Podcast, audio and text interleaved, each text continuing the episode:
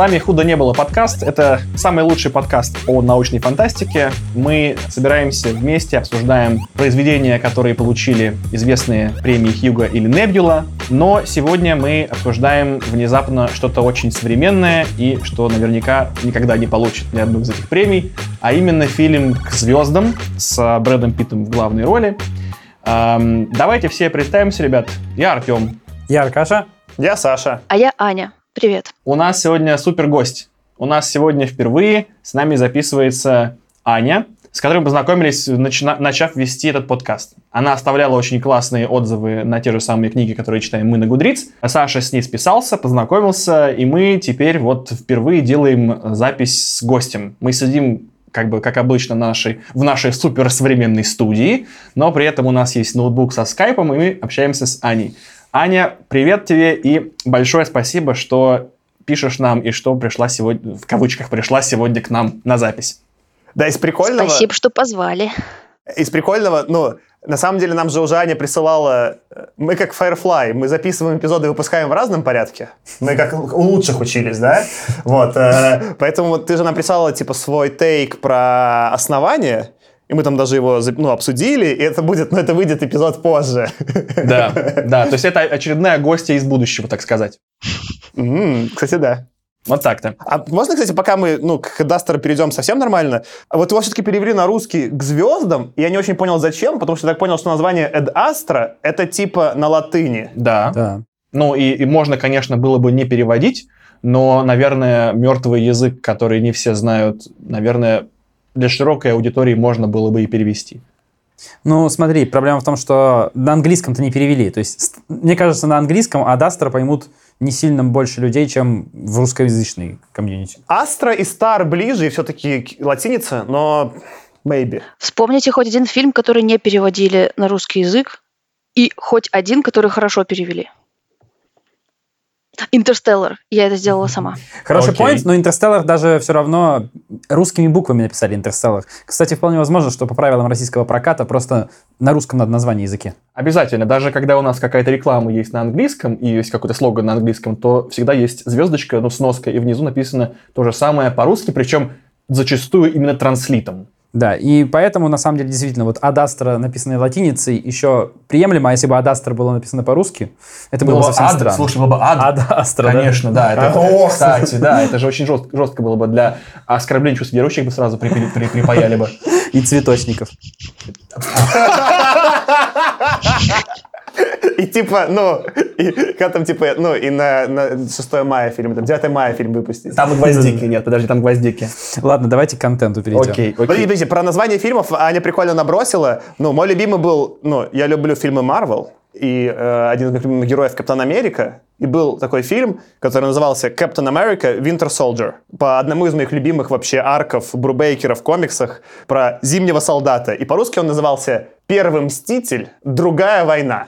Смотри, Captain America Winter Soldier был типа «Первый мститель. Другая война». Там ничего не совпадало. Я такой типа, ну что это такое вообще? А интересно, не стали переводить Капитан Америка, чтобы не говорить слово Америка? Нет, не стали переводить Капитан Америка в начале, когда был первый фильм Капитан Америка, его перевели как Первый Мститель. Ну, возможно, чтобы Америка не переводить, но по смыслу там еще было уместно, а во второй раз было совсем странно, но уже первый назвали Первый Мститель, поэтому второй было переводить по-другому. Ну, Ну, еще Америка не хотели использовать. Но, ну ладно, допустим, уже они назвали его первым мстителем. Ну, потому что, по-моему, по-моему, пер- первый фильм назывался типа Captain America First Avenger.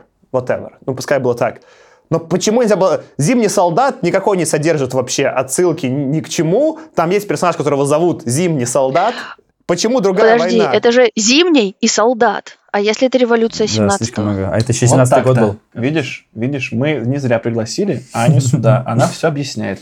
Ладно, Ну, зимний, давайте, потому что вы как раз-таки в ну, Советском Союзе же держали, это нормально. давайте, правда, перейдем к контенту, а то мы очень далеко ушли. Ну, давайте начнем с какого-то общего вопроса. Ну, Что такое, Мне надо еще прокомментировать твое, твое вступление, да? Ну, как бы там изначально, ну, типа, я такой говорил, что э, мы лучший подкаст про научную фантастику на русском языке. А ты убрал на русском языке или в русском интернете? И мы теперь стали просто лучшим фанта- ну, подкастом вообще в мире, и я очень доволен. Но мы же Спасибо. растем, мы же растем, мы же прогрессируем. Я не, ну, мы пе- перестали друг друга так сильно перебивать.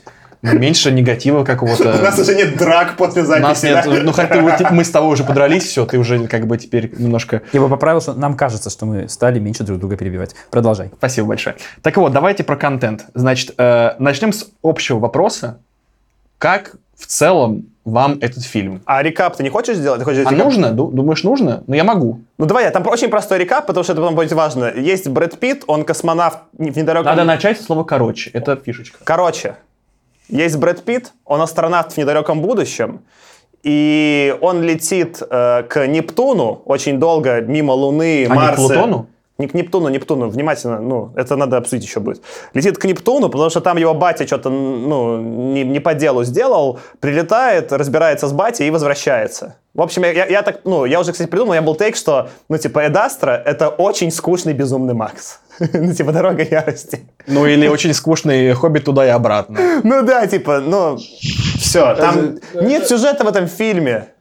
Так, смотри, значит, главное правило рекапа, что его нужно попытаться сделать не сильно эмоциональным. Объективным, Его- да? Да, постараться объективным. А потом уже начать просто жечь напалмом. Брэд Питт летает к Нептуну и обратно. Прекрасно. Но э, я бы, наверное, еще э, сразу тогда- начну с своего тейка. Короче, как вы поняли, Саше не очень понравился этот фильм, очевидно. Мне не просто не понравилось, мне бомбануло. Хорошо, вот я сразу наброшу, чем меня бомбануло. Так это бесконечный, абсолютно, я бы сказал, чтобы был такой э, пан, как говорится по-английски, космической прямолинейностью. Нам э, не просто говорят, что э, есть персонаж, кото- у ко- который очень одинок, а нам говорят, что он одинок в каждом возможном фрагменте жизни. Он э, потерял отца, который улетел и, и как бы не возвращался. У него как будто бы есть семья, но на самом деле, я так понимаю, что детей у него нет, да, там, там есть как бы только жена, с которой он намеренно холоден и как бы отстранен, потому что он, во-первых, очень секретный работник, а во-вторых, он еще и уже после того, как отец улетел, у него очевидно какая-то там какие-то там э, зарубки в душе остались, и он еще такой сам по себе человек закрытый эмоционально и, и, и как бы а потом он летит в космос, и все его команды постепенно умирают, а потом он летит в итоге один, и там находит отца, который его тут же пытается, значит, чуть ли не убить, и ему приходится еще бросить отца. И, короче, в каждом пятиминутном отрезке этого фильма нам подчеркивается, какой же он одиночка, и вот все про это, и постоянно, и только он один, и я не просто уже в какой-то момент уже не мог на это смотреть. Смотри, ты бы не удивился, если бы там реально был 25-й кадр, типа, «Оди- одиночество, одиночка, один... Абсолютно. Я просто здесь добавлю, что да, он практически там был. Там же ведь еще очень много, на самом деле, закадрового монолога главного героя, где вот, в которых, на самом деле, он, не, конечно, прямо этого не было, но я что, одинок? Да, как же я одинок. Ах, как же я одинок. Ну, то есть он там не говорит этого. Когда но ты говоришь это голосом Смотри. Бендера, это смешнее. Проблема, ну, ты смотри, за кадровым голосом это отдельная история, да, потому что там, мне казалось, там мы обсуждали уже. А давай там небольшой про- перебор. голос. Небольшой перебор просто с закадровым голосом, который тебе рассказывает зачастую еще то, что ты в принципе видишь на экране. То есть это там немножко, немного лишним выглядит, особенно когда это ну, касается моментов, которые, так, как сказал Артем, очень много. Да, так а давай сначала, типа, ну, мне бомбануло, тебе, Артем, Я был просто разочарован. Не могу сказать, что мне бомбануло, потому что ну, в некоторых частях фильма он был снят довольно красиво, но с идейной точки зрения я скорее сделал так. Мя. Ань, что думаешь? Разочарование – это хорошее слово. Оно, в принципе, описывает то, что я чувствовала через 20 минут после начала. У меня были довольно завышенные ожидания о космическом фильме и возможности увидеть что-то большее. Но как только недалекое будущее превратилось в невероятные космические скорости, а человеки остались такими же, как и раньше были, я сказала, но Ну и фантастика такая. Аркаша, а что Я тебе? действительно последнее время как-то считаю, что если мы говорим про будущее, про такое, где наши технологии просто перескочили невиданными шагами куда-то вперед, мы не можем остаться людьми такими, как мы есть сейчас. Именно здесь А они нет. как бы явно говорят, что это недалекое будущее, типа там через 20 лет условно. Э, Ну, это не через 20 лет, извини. Это все-таки сильно больше, чем через 20 Ну лет. там через 50, ну Через 100, я думаю. Через 100-150 лет скорее. Потому что все-таки там и космические станции у Нептуна, и космическая, э, уже хорошая развитая на, ну, город на Марсе, которому что-то там, типа, он уже десятки лет там, явно, проговаривается. быть. То там есть- уже люди рождаются, и они там же и умирают. Какое-то поколение. Ну, может быть, формируется. полтос, окей, окей, покупаю. Так, а что, Аркаш, а твой-то тейк, тебе что? Мне не очень зашло. Смотри, визуально было красиво, то есть снято очень классно, снято красиво. А, И, пожалуй, это все как бы позитивно, э, что я могу сказать. С точки зрения сюжета, вот если мы говорим про Сай, а не про Фай, да, очень много каких-то вот странных вещей, которые непонятно мы ним зачем. придем, Мы я думаю, отдельно. Это Мы будет отдельно отдельный блок, да. Просто когда я смотрю вот эти вот такие сайфайные блокбастеры, я хочу, чтобы, во-первых, все-таки мне было интересно, а во-вторых, все-таки, чтобы не было такого, что я в самой середине говорю, ну, ну, что, ну, ну что это такое? Не верю вообще уже совсем. То есть иногда бывает такое, что много выдумки, много вот прям вот как бы такого, ну, ты такой, ай, ладно, сойдет, ну, как «Звездные войны» какие-нибудь, да? Но здесь было и бомбануло в плане интересности, и бомбануло в плане э, того, что вот как бы как там было с точки зрения вот этой научной. Да. Э, Тут хочу сделать небольшое дополнение, которое мне важно к твоему просто тейку. Ты говоришь, что он очень красивый, и фильм реально местами очень красивый. Э, Там две причины, одну поговорим чуть подробнее. Там реально был крутой дизайнер. э, Я, я посмотрел, там на YouTube, есть, на YouTube есть видео, где режиссер и дизайнер всего как бы антуража рассказывают, как они это сделали. А, но еще круче, э, оператором, ну то есть вот синематографером этого фильма был э, Хойте ван Хойтема, и это текущий оператор... Похоже на название финской краски какой-то. Хойте ван Хойтема. Как Тик Курил. Это текущий оператор Нолана. И, это, и он стал оператором Нолана с «Интерстеллара». Соответственно, визуально этот фильм местами приближается к визуалу крутому «Интерстеллара», и заслуга это именно Ван Хойтема. Он очень, он очень крутой, востребованный в Голливуде оператор, и он реально местами сделал визуально супер круто. Но есть маленькое, как бы у меня сомнение. Оно заключается в том, что иногда очевидным образом мнимая красота картинки была поставлена выше, чем логика и, ну, как бы, а, смысл сюжета. Например, больше всего меня... Например, всегда. Ну нет, не все-таки, ну я не, ста- не стал бы так радикален, но, э, например, не выбесила ли вас, э, значит, во-первых, комната отдыха, которой он э, отдыхал, по-моему, на Марсе, где какие-то были, значит, как примерно как в Черном зеркале, там были вот, э, когда этот э, персонаж добился сам, там, как получил много-много денег и купил себе там какую-то там ачивку, и у него все стены были, это как бы цветные экраны, которые, в этом случае там были какие-то цветочки у него, какие-то там, значит, ромашки были, что-то такое, но это все максимально психоделично. И дальше, второй случай, это когда главный герой общался с э, девушкой, которая родилась и выросла на Марсе, и которая помогла ему э, найти путь к космическому кораблю, когда, ну, настолько было вот прямо как-то, ну, я хочу сказать клюквенно, но, конечно, это неправильное слово, но слишком искусственно, что вот он такой белый парень в белом космическом костюме, сидит она в, в черном костюме, и она чернокожая актриса, а вокруг них вот эта комната с совершенно психоделичными картинками, которые как градиент сменяют друг друга и созданы, кажется, только для того, чтобы эта картинка была ну вот как, как, как, из, как фотография из журнала, который рекламирует какой-нибудь Дольче Габбана или что-то типа того. Вот сейчас ты рассказываешь, и мне кажется, это круто выглядит. Наверное, я хорошо рассказываю. Потому что мне это жутко не понравилось. Показалось, что это какой-то оверкилл в пользу красоты, а не... Ну как ты можешь в такой комнате отдыхать или общаться? Смотри, э, мне кажется, это как раз таки очень крутая операторская работа. То есть вот это вот, ну, понимаешь, там, там хорошо поставлен э, свет, э, сделана классная компоновка, и в этом смысле это очень круто реализовано, да, и будь это использовано с большим умом, да, это было бы круто, то есть это крутая именно, опе- вот, ну, работа оператора, очень крутая со светом и с компоновкой. Она реально абсолютно в этом фильме не работает, и мне кажется, я бы тут использовал два референса, где это, которые для меня показывают э, похожий прием, да, но сделаны со вкусом, и которые, видимо, чуваки пытались копировать, но у них не получилось. И первый фильм, который я буду реферить, это будет «Бегущий по лезвию бритвы», «Blade Runner». Особенно новый, который вот сейчас- Второй или старый? И старый тоже, но особенно новый. Новый тоже этим приемом много раз пользуется. Много статичных кадров с интересным светом, однотонным, чтобы выдать э, какой-то интересный, типа, заметную запоминающуюся картинку. Но вокруг этого есть крутой, насыщенный, глубокий, проработанный мир. И поэтому это работает офигенно. Поэтому там каждый кадр хочется рассматривать. Каждый кадр кажется очень интересным. А здесь это кажется большим набором просто красиво подсвеченных кадров, но их неинтересно рассматривать, потому что там нет наполнения. А можно я это проиллюстрирую примером, который очень близок мне сейчас просто в жизни? Он касается ремонта, как ни странно, и он касается бюджета на ремонт.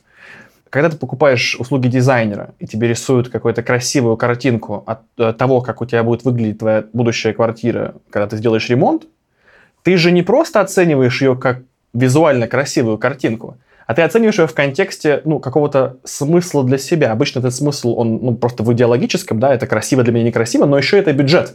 Сможет это реализовать. И в этом смысле мне кажется, что вот то, о чем ты говоришь, безусловно, красиво было сделано, но совершенно бессмысленно по контенту, по контексту, что как бы, да, операторская работа, безусловно, красивая, но она настолько выдрана из контекста, что ты, когда смотришь на это, ты, в общем, не веришь ни во что. Я с тобой полностью согласен. Это не совсем так. Мы с тобой поговорим про это, что у них была одна сцена, где это удалось, и в целом Луна удачно сделана. Луна, где э, вот этот же прием они сделали хорошо. И как будто после Луны они такие типа забили и сказали, а теперь просто на Марсе э, красный свет, под водой оранжевый, а там что-то там на Нептуне синий. Все, забили дальше дизайнить, будет так. Э, и это проблема. И в Blade Runner такого не случилось. В Blade Runner все цвета соотносятся с персон... ну, либо к какому-то персонажу соотносятся, либо есть прям огромный сеттинг конкретного сетапа, есть куча типографики офигенной, ну, классно сделанной. И вот это все куда-то просто исчезло. Для меня это первая проблема. Второе, чем я сравнил бы, возможно, тоже где-то, может быть, сделано э, тоже очень стилизованно, но круто, это Джон Вик. Например, там последняя сцена, там почти любого Джон Вика, по-моему, второго и третьего, это комнаты со стеклом, зеркалами, тоже очень однотонные, э, но они наоборот, всего того, что там у тебя ключевое действие это экшен, они его подчеркивают и делают круче. А здесь как будто... Я как будто был музее современного искусства с очень бессмысленными вот этими типа цвет, цветными картинками. И это мне тоже дико скучно было после Луны смотреть. Ань, что думаешь на тему цветов? Тебя что-нибудь бомбануло? Потому что мне кажется, что Прям это важная тема. По визуальной составляющей мне было нормально. Меня бесил сюжет. Что И меня бесило, что если я смотрю sci-fi, я хочу просвещаться. Вот мне этого не хватает в научно-популярных таких фильмах. А что бы тебе там хотелось больше увидеть? Как они жизнь ищут? Вот пусть они хоть пару каких-то своих поинтов приведут, что для них значит поиски разумной жизни во Вселенной. Но они же ее искали и не нашли. И это вот все, что нам нужно знать. Им потребовалось полететь на Нептун, что-то делать за границей, Э, э, почему? Ты, кстати, сейчас, Аня обратила внимание на момент именно с точки зрения вот, ну, science, науки, который мне сильнее всего бомбанул. Там много дыр, ну, научных, и мы сейчас по них потом поговорим подробнее. Я нашел на YouTube довольно прикольное видео чувака, именно ученого, который разбирает это э, научно. Он, его мнение примерно совпало с моим, э, он прикольно разбирает. Но место, где мне сильнее всего бомбануло, где-то прям стало совсем очевидно, что автору э, science не так уже интересен, режиссеру, да, было именно про поиск неземной жизни. Потому что в целом, ну, мы знаем по Попперу, что ты не можешь доказать, что этой жизни нет.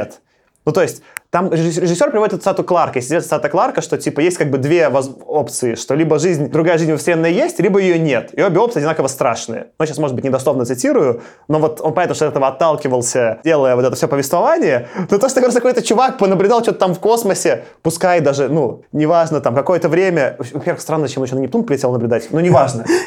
Нет, нет, это как раз-таки важно, что надо непременно...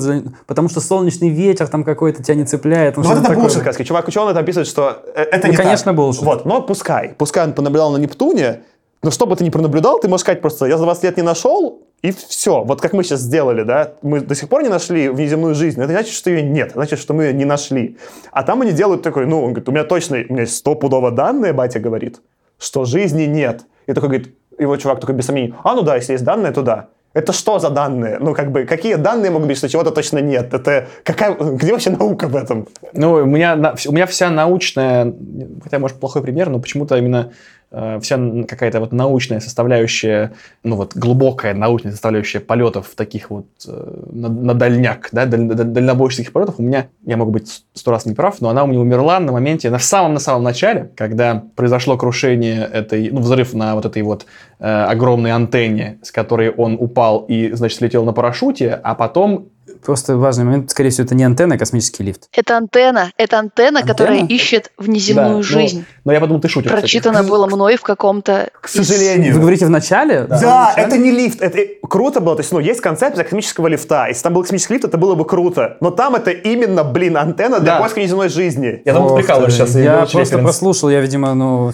Так вот, в- и когда вот это все, как бы он приземлился, и ну, в- поняли, что с ним все в порядке, а потом его вызывают на разговор эти суперсекретные дяди и тети рассказывают ему, что ему придется отправиться вот на Нептун и найти своего отца, что меня заставило в первый раз в этом фильме сделать так. Это когда э, они вос- на полном серьезе, чуть ли не вот в открывающей фразе знакомства с этим чуваком, они восхитились тому, какой у него был низкий пульс. Ну, это как раз нормально. Мне кажется, что это было... Ну, как Это его особенность. представь, что это вот... Представь, что ты э, как бы находишься в какой-то РПГ-игре. И как будто бы эти чуваки восхитились его статами.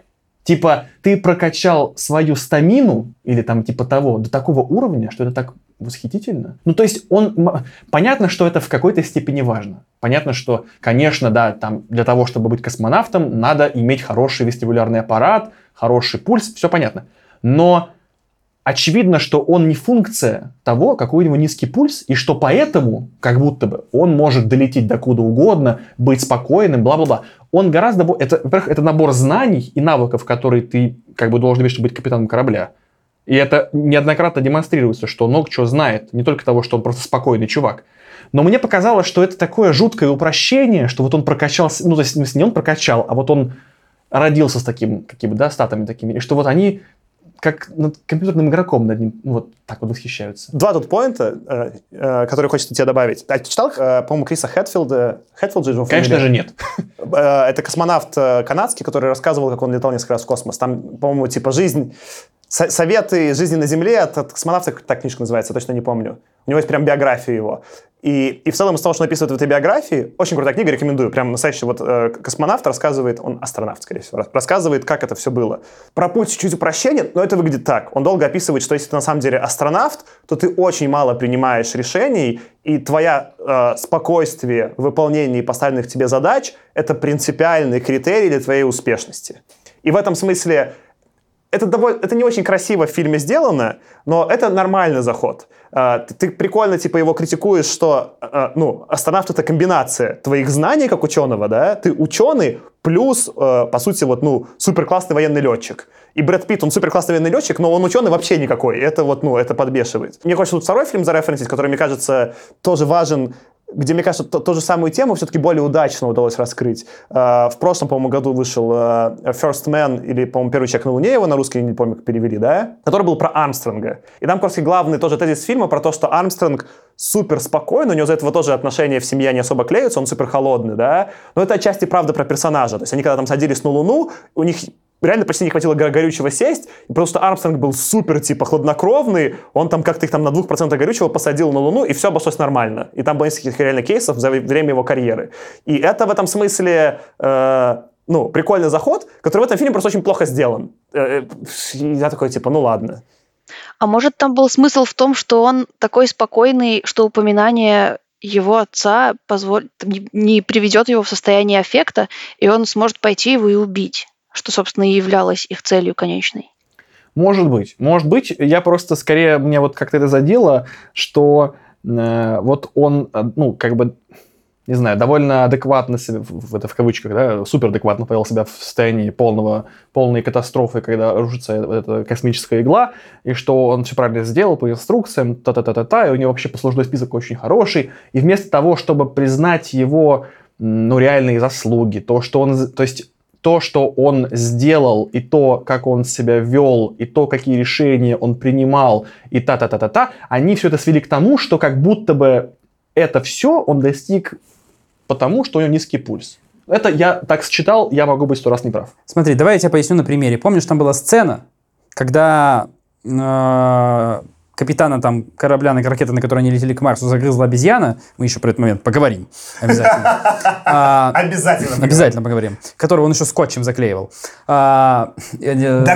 Дактейпом. А, Вот. И когда там был зам капитана, который не мог посадить на Марс, э, собственно, корабль. На Марс же они летели, да? Или на Луну они летели? На Марс. На Марс. летели.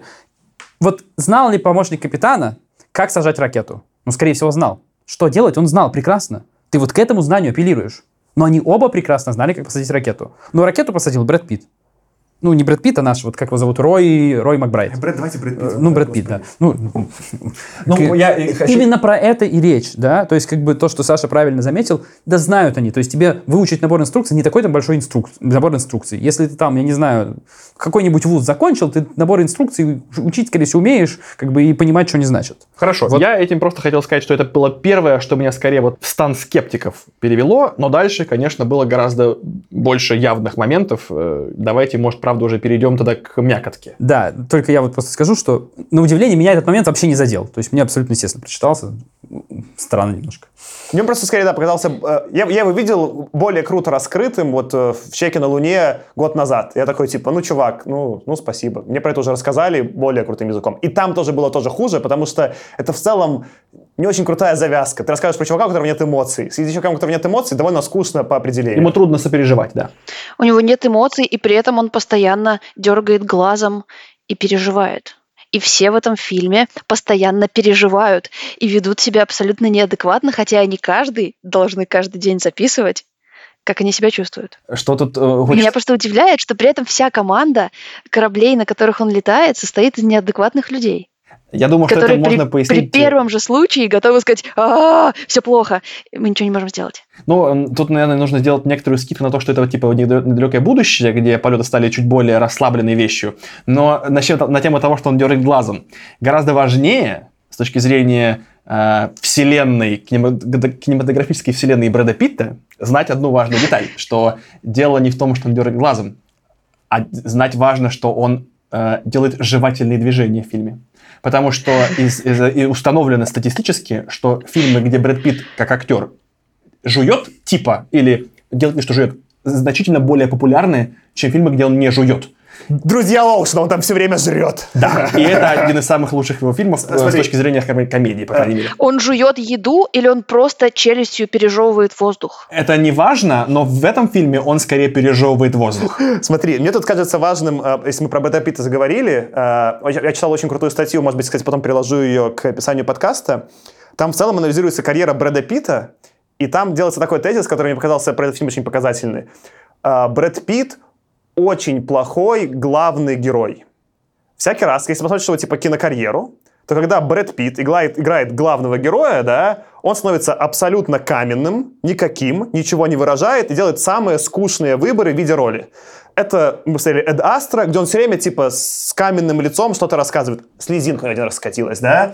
Это Троя. Нет, Трой, он там не главный герой все-таки. Ну, это надо... Ну, э, ну, он, он- там как раз-таки, мне кажется, там как раз хорошая его роль, что он там не главный герой. Но он там все равно на постере, как бы, главный. Это «Война миров Z». Да, это да, сто То процентов. есть везде, где он главная роль, она очень скучная. Как только он становится героем второго плана, Бойцовский клуб. он почему начинает играть круто. Бойцовский клуб, большой куш. Там совсем другой Брэд- Друзья Оушена. Да, друзья Оушен, там совсем другой Брэд Питт, который выдает классных, интересных персонажей, причем разных, да, э, которые классно оттеняют главного героя.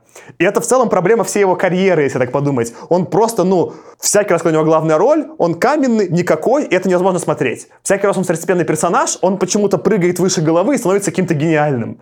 И, и вот, ну, Эд Астра просто case in point, просто, знаешь, как учебник по этому пиши. И, кстати, интересно, мистер и миссис Смит, если считать его там э, не главным героем, то тогда это классный фильм, а если главным, то он что? Они, они в статье это выделили в отдельную категорию, где они сказали, там есть несколько фильмов, которые про его секс с Анджелиной Джоли. Их нельзя рассматривать в общей, ну, типа, когорте, да? Это другое. Это про его, ну, типа, отношения с Джоли. И там вот мистер и миссис Смит, потом у них было что-то про их расставание, там какая-то новая драма недавно более свежая, еще какой-то третий был фильм.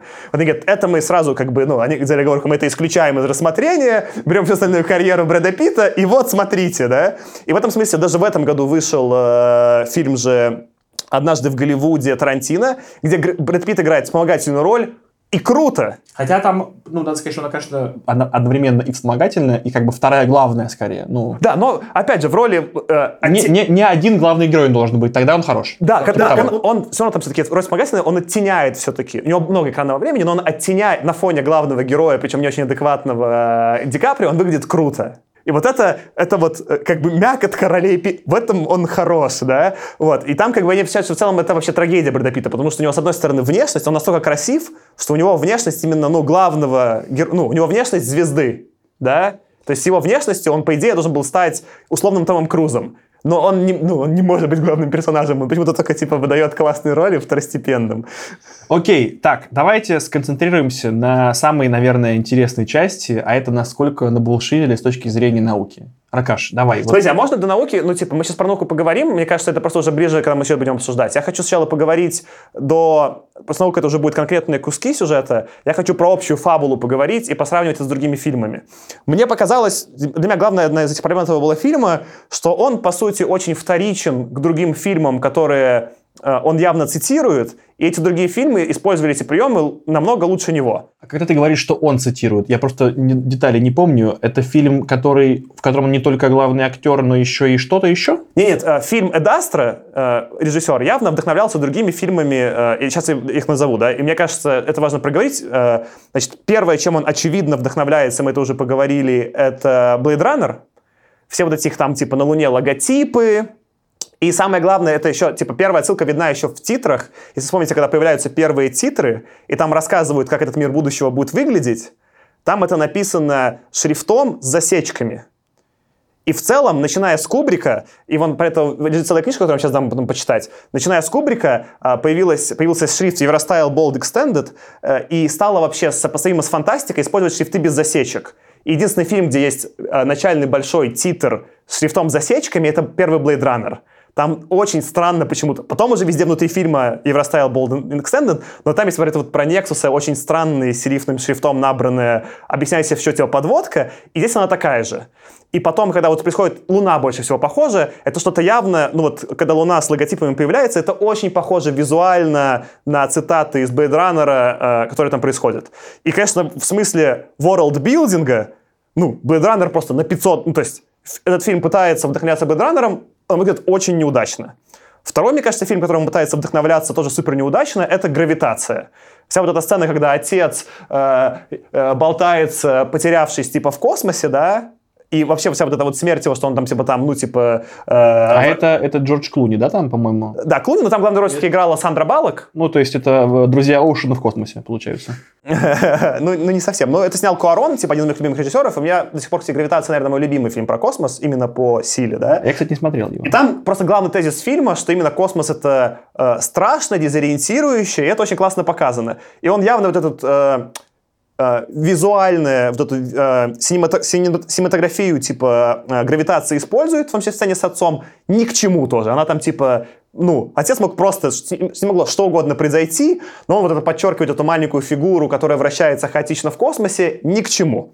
Э, Дальше, соответственно, фильм, которым, э, мне кажется, он супер э, сильно вдохновляется, это, очевидно, «Космическая Одиссея». Я ждал просто, пока ты назовешь, я удивился, что ты не первым назвал. Не, я просто начал с более э, э, простых, да. Э, Космическая Одиссея явно, он много раз использует э, вот эти внутренности корабля а, одинаковые, по которым куда-то чувак движется, да, как цитату Космической Одиссеи. И некоторый такой тон мистический, да. Но только в Космической Одиссее это все работает, и у Кубрика, он как режиссер использует этот прием, где у него всегда кадр э, э, симметричный и э, ров- ровно расположен по центру персонаж, и еще цвета классно выверены. И там есть много сцен, где, например, вот главный герой в Одиссее куда-нибудь идет по этому коридору симметричному куда-то вперед. Это как бы мистически страшно, потому что это снято круто. А тут все эти кадры чуть-чуть были под углом повернуты, и ни- никакого интересного дизайна у внутренности, ну, они были очень просто такие, ну, ну, очень скучно серые, такие, знаешь, монотонные все внутренности кораблей. И все вот эти сцены были ни к чему, они никакого саспенса не создавали для меня. Если они в «Космической Одиссее» такие, типа, саспенс, тут было, господи, да дойди уже, не могу». Я видел это все как эм, э, реклама в GQ на развороте. Каждая картинка, как мне казалось, апеллировала к моим только вот глазам. Да, но она еще это делала неудачно. То есть, грубо говоря, Кубрик, апеллируя к твоим глазам, пытаясь сделать то же самое, делал это гениально, да, что каждый кадр э, достоин рассматривания. Ну, я имею в виду, что вот, допустим, кадр, когда Брэд Питт сидит с этой женщиной в, Вот на у меня point Сейчас, будет. вот а- одну секундочку. И Вот, он- и вот они Мгм. сидят друг напротив друга и общаются. Мне кажется, что визуально кадр мне продавал скафандр Брэда Питта. То есть это вот поэтому я говорю, что GQ разворот. Да, сори, продолжай, пожалуйста. Э, Космическая Одиссея была снята в 68 году. Тогда еще. МКС не было.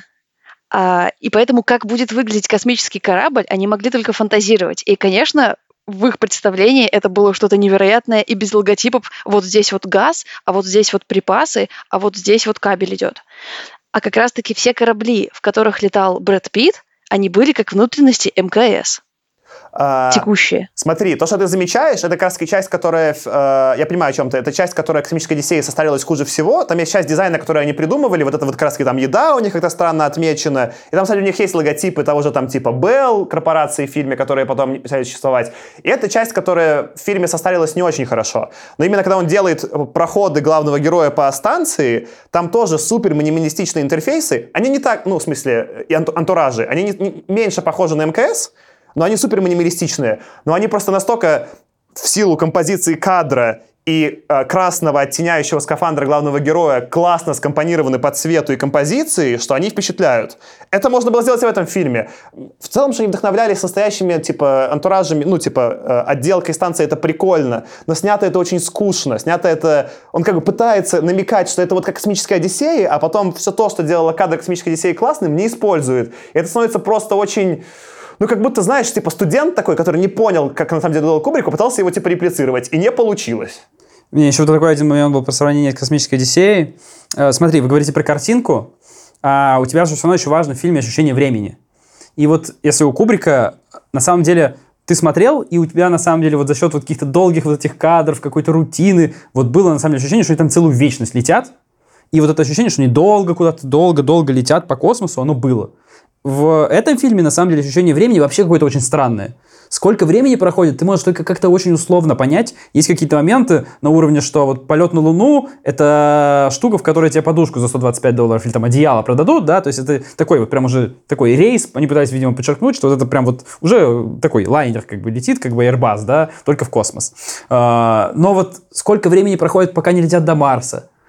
Сколько времени он летит А тебе там? сообщают. Тебе Да, точно они- говорят. Вот это мне 19 говорят, но дней. я, но я это не чувствую. То есть вот если бы мне не сказали, то у меня ощущение долго или недолго вообще бы не было никакого. У Брэд Питта, по-моему, даже борода не растет. Не, чуть-чуть по этой Никогда. это очень мало, это То правда, есть да. такое ощущение, что он там полез на эту несчастную ракету в одном скафандре, но бритву с собой взял. Взял, взял. Э, э, Аркаш, у тебя очень прикольный тейк про то, что Кубрик, он делает тебе шоу, don't tell. Он тебе показывает, но не рассказывает. И ты очень хорошо соотносишь с тем, что происходит. А в этом фильме тебе все рассказывают, но не показывают. Ну, кроме Луны, про которую мы поговорим отдельно. Ну и теперь, как бы самое, давайте, э, фильм, который явно больше всего цитирует, и который, которого на самом деле является прямым пересказом. Это вот некий ремейк. Это, конечно, ремейк, я, кстати, счастью, посмотрел просто очень недавно. Это ремейк фильма «Апокалипсис сегодня». И в целом это некоторые даже, ну, типа, вот этот заход на эту книгу Heart of Darkness, типа «Сердце тьмы». Давайте посмотрим. Там тоже есть главный герой, который тоже все время рассказывает про свои переживания. Дальше он собирается с какой-то странной командой. Он с ней куда-то очень далеко едет. По дороге они все умирают. Он один доезжает, встречает там какого-то безумца, которого там, ну, в случае с «Апокалипсисом» играет Марлон Брандо. И что-то происходит. Так вот, «Апокалипсис сегодня» — гениальный фильм. Он использует, казалось бы, те же самые приемы, но очень круто. Во-первых, монологи этого главного героя не поясняют тебе, что происходит, они поясняют его безумие. Он рассказывает все время какое-то безумие, не особо соотносящееся типа с сюжетом. Все герои, которые там даже умирают, они офигенно проработаны, у них есть типажи, они не просто ну, э, функции к Брэду Питу, да, они там супер классные. Само вот это путешествие по реке очень красивое. Там все время типа классные какие-то странные огни, шоу этих типа девочек из плейбоя, да. Там все время визуально дымовые шашки. Это просто визуально завораживает каждый кадр. И в конце реально обезумевший Марлон Брандо, который обезумел на съемках и выдавал какие-то из головы придуманные монологи, которые, ну, ты понимаешь, что он сошел с ума, да? Ну, Ли Джонс в этом фильме не сошел с ума, он просто ходит с бородой и говорит, я тебя не вижу, я надо всех убить. Ну, ну там, там он вообще не страшный, да? И вот этот фильм, он напрямую зачем-то цитирует «Апокалипсис сегодня», абсолютно не понимая, почему... Ну, во-первых, он замахнулся на что-то, что один раз звезды со Сличи стало гениально, то есть я не уверен, что вообще можно сделать ремейк Апокалипсис сегодня, ну как ты найдешь уже снова, знаешь, стену, чтобы чтоб Брандо сошел с ума, да, чтобы там на фильме какие-то люди умирали во время съемок, во время, когда мне напалм бросали, чтобы даже Коппола хотел все это бросить, чтобы до этого была, типа, Вьетнамская война, которая важна, типа, ну, в сознании людей. Там просто столько всего сошлось, что в лоб делать ремейк этого фильма просто бессмысленно, да, но он зачем-то его делает, и каждый раз, где Коппола делал очень интересное решение, или ну, ситуация делала еще за Копполу суперинтересное решение, он делает самое скучное решение. Например, Брэд Питт просто явно голосом проговаривает то, что происходит. И это просто ни к чему. И вот это меня бомбило. Я смотрел как будто очень плохой ремейк «Апокалипсис сегодня в космосе», и это было невыносимо. Ну, это же понятно для чего, ну, как мне кажется, понятно для чего делали этот внутренний голос для того, чтобы в 100-500 миллионный раз подчеркнуть нам полное одиночество этого персонажа. Что ему даже поговорить не с кем, он вообще столько с собой говорит. Ну это же очень скучно. Да, но опять же шоу А он не говорит с собой, подожди. Он с собой говорит очень мало, и то, когда у него трехмесячник до Нептуна. Если бы он постоянно ходил и говорил себе что-то под нос. Нет, ну я имею в виду не в смысле, что он под нос говорит, а его внутренний монолог или то, что мы называем нарратор, да, который э, рассказывает, что происходит, как мне кажется, это то же самое, можно приравнять к тому, что Брэд Питт говорит сам с собой, э, бормочет себе под нос, э, просто рассказывает, что происходит вокруг него. Если бы этот фильм переделывал, да, ну вот первое упрощение, которое было могли сделать, это фильм, по сути делал его лучше. Если просто убрать везде, где есть нарейшн Брэда Питта, просто его выключить, оставить фильм как есть, просто выключить весь нарейшн Питта, фильм станет сильно лучше. Тебе не будут делать экспозицию перед каждой сценой, и проблема нарейшена Пита именно в том, что это типа, ну, tell, don't show, да. В случае с Апокалипсис сегодня тебе тоже показывают одиночество героя, да, но потому что он говорит какие-то безумные вещи. У тебя, типа, я не помню, как там зовут этого э, военного, который отправляется, да, но он явно по его диалогу видно, что он сходит с ума, да, и вот это то, что ну, он, его диалог не связан с тем, куда они едут. Он не говорит, что сейчас мы поедем, типа, он такой там, чем дальше мы забирались в джунгли, чем больше я думал, что я типа там, что не знаешь, там, что звезды это там мои братья. Я утрирую, да, там какое-то безумие. Либо ты берешь, делаешь какого-то Марка Уотни из условного марсианина, где он делает нарейшн для зрителя, но классно, чтобы ты такой, типа, что там за науку он сделал? Он такой, я тут это с этим смешал, поэтому бомбанул. И ты такой, хорош, Марк Уотни. Вот я как раз думаю, что это была попытка продолжить вот этот вот э, самопсихоанализ, которым э, предваряли каждый вылет в космос, когда должен пройти был про психологическую проверку. И вот этот нарейшн, который делает Брэд Питт, это как будто бы нам в очередной китайский раз. Не просто, что, не просто, что он типа одинокий чувак, да, но еще и что его единственный привычный ему вид коммуникации – это коммуникация с этим ну, роботом или лицом, которое принимает решение о том, годен ли он психологически или нет. Так вот, он только в этом формате монолога способен вообще коммуницировать с миром. Что вот как бы нам показывают, что он не просто, что его психоанализ продолжается за рамками того, что мы нам показывают как его официальный психоанализ, когда он летит в космос. Смотри, может быть, с точки зрения замысла автора ты и прав, но это не работает. Я согласен, либо и вот даже не спорю. Мне, я просто либо пытаюсь... нам всем похоже, что не зашло. Я просто пытаюсь быть немножко адвокатом дьявола, чтобы не было, знаете, совершенно однобокий анализ, хотя я, мне тоже не понравился это, но я не могу не противоречить хотя бы чуть-чуть. Тут надо две темы сказать. Первое, ну, мне кажется, ты, ты примерно это хотел сказать Грей, да? Ну, это режиссер. Спасибо. А, а, а, про, проблема в том, что психология, как она показана с этим его отцом, это очень поп-психология. Это как раз такая вот психология уровня GQ, еще и неправдоподобная, да. Если бы они по-честному взяли слой психологии, который существует, и чуваков же реально, ну, оценивают перед полетом в космос, и если бы они реально взяли вот этот слой психологический и реально его показали по-настоящему, да, они с этим тупым заходом с отца, это могло быть круто. Но здесь тебе показывают очень примитивную такую, знаешь, уровня полсерии какого-то плохого сериала психологию. Ну да, у него проблемы с батей, и он про это как бы очень Э, high-level рассуждает. А знаешь, почему хавается, немножко может хаваться такой уровень психологии? Потому что э, вместе с тем тебе в космическом корабле продают подушку за 125 долларов. Потому что это показывает настолько опопсевание всего этого мероприятия. И то, что у тебя Макдональдс, а, DHL у тебя находится на Луне. Subway там еще был. Subway и DHL. Что, в принципе, опопсевание, есть такое слово? Опопсевание? Наверное, нет. Опопсевание всего того, что мы знаем про психологию, про космические полеты, про франчайзинг. Все это доведено в этом смысле до абсурда, и в том числе и само, самокопание. Но я согласен, что все это сделано настолько поверхностно, что если бы я, ну, реально верил в то, что я сейчас говорю, это было бы... Ну, смотри, ты сам не веришь, а попсение, вот именно вот полетов на Луну, да, есть, они про это много говорят, и это еще более-менее прикольно Это сделано, классно, на да, самом типа, деле. это- Это прикольная история, на самом деле. Она зашла, это вот Дисней, по сути, вот Диснейленд на Луне. Диснейленд на Луне они сделали, и это как раз-таки действительно там как раз вот некоторое такое разочарование, там, в этом, вот люди долетели до Луны, да, летают на Луну, то уже как, вот, как можно легко летать на Луну, что они там сделали, Диснейленд, а еще там пираты за ресурсы бьются, ну, то есть вообще перетащили с собой все, Ну, что давай, было на Земле. еще вернемся, Аркаш. И как бы вот, то есть, возвращаясь назад, просто вот к этой предполетной проверке это не работает, потому что предполетная проверка космонавтов все-таки критичная штука. Как бы это не то, что можно превратить и, и- и может превратиться в Диснейленд. То есть это скорее как бы история про вот как раз основание Азимова, да, когда они там уже забыли, как технологии работают, и летают там на каких-то там еле-еле там на, на магии почти практически верят, что на магии летают. Тогда это да, но тут-то это не так. Тут мы не дошли до того состояния. И вот эта предполетная проверка нужна только для того, чтобы этот монолог вставить. Только для того, чтобы внутренний монолог нам показать, а не просто в камеру сказать. Сам-то заход, что у него есть этот стикер, который он клеит, чтобы пройти психическую проверку, он прикольный. И вот это как бы, ну, концепция прикольная, дальше она никак не дожата. И дальше я как бы, я почему хотел про Грея, про режиссера поговорить, э, что меня просто удивило, я перед просмотром фильмов часто смотрю Метакритик, который собирает э, средний балл по отзывам критиков американских.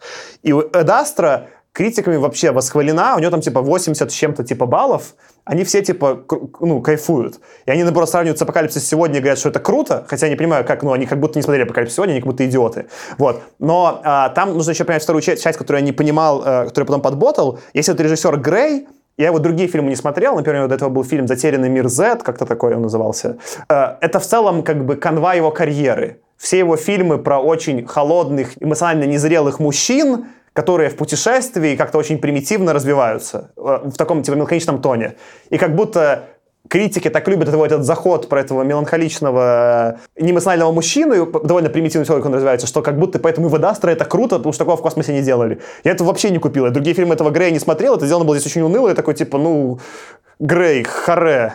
Что думаешь, Ань? Я думаю, что, наверное, все в этом чате пошли посмотреть на космос, когда собирались на Адастру, а получили историю про папу и сына. И Плохую космос, историю который про не папу и имеет сына. никакого отношения на самом деле. Да, про историю по папе и сыну мы сейчас еще поговорим, но я хотел сказать еще про сюжет.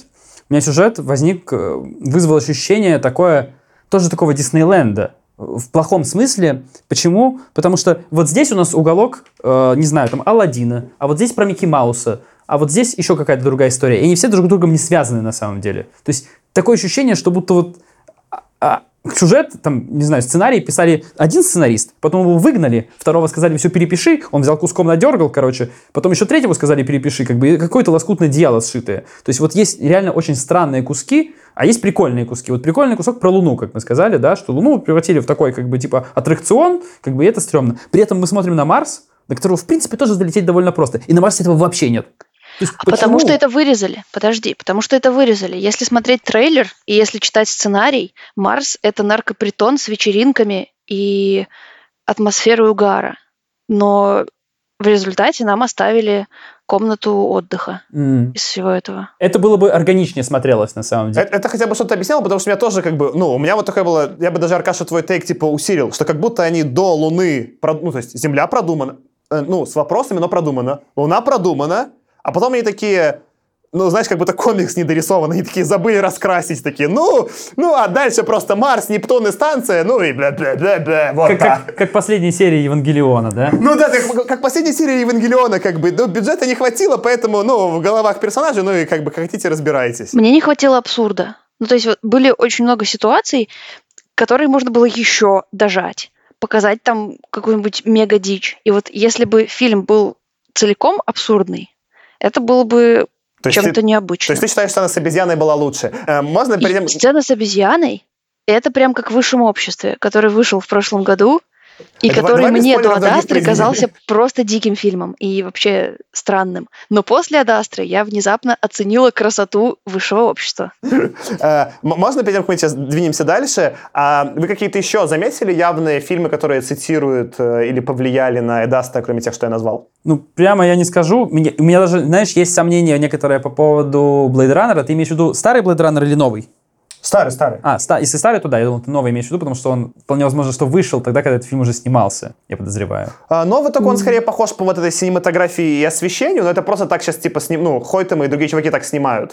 Э, Это просто скорее технически сейчас так. Это меня, вот вы, возможно, не согласитесь, просто мне, пок- не знаю почему, но Blade Runner новый вызвал похожее в некотором ощущение. Он не настолько, как бы, но он мне тоже очень показался красивым по изображению, и там был, да, гораздо более продуманный в общем мир, но с точки зрения сюжета как-то вот меня прям не, не зацепило, вообще не зашло. Мне не очень понравился Blade Runner Ну, новый. давайте не будем. Но, да-да-да, то есть мне он в этом смысле странный, но со мной многие Я, не я- я- согласятся. я- я понимаю, о чем ты, э, но там все-таки его снимал Вильнев, который умеет делать такие, типа, муторные повествования, и нужно все-таки признать, что первый Blade Runner сам по себе странный сетап для развития. Это все-таки артхаузное кино под видом э, блокбастера, и там тоже сюжет очень странный, если он его как, как бы нет, он просто про долго все наблюдают. Поэтому э, сюжет второго Блэданера своеобразный, но все-таки во втором Блэданере, мне кажется, им удалось это настроение передать так или иначе. А в этом фильме вообще не удалось. Я просто, типа, я в какой-то момент серии такой говорю Аркаше, блин, я уже заскучал, когда это уже закончится.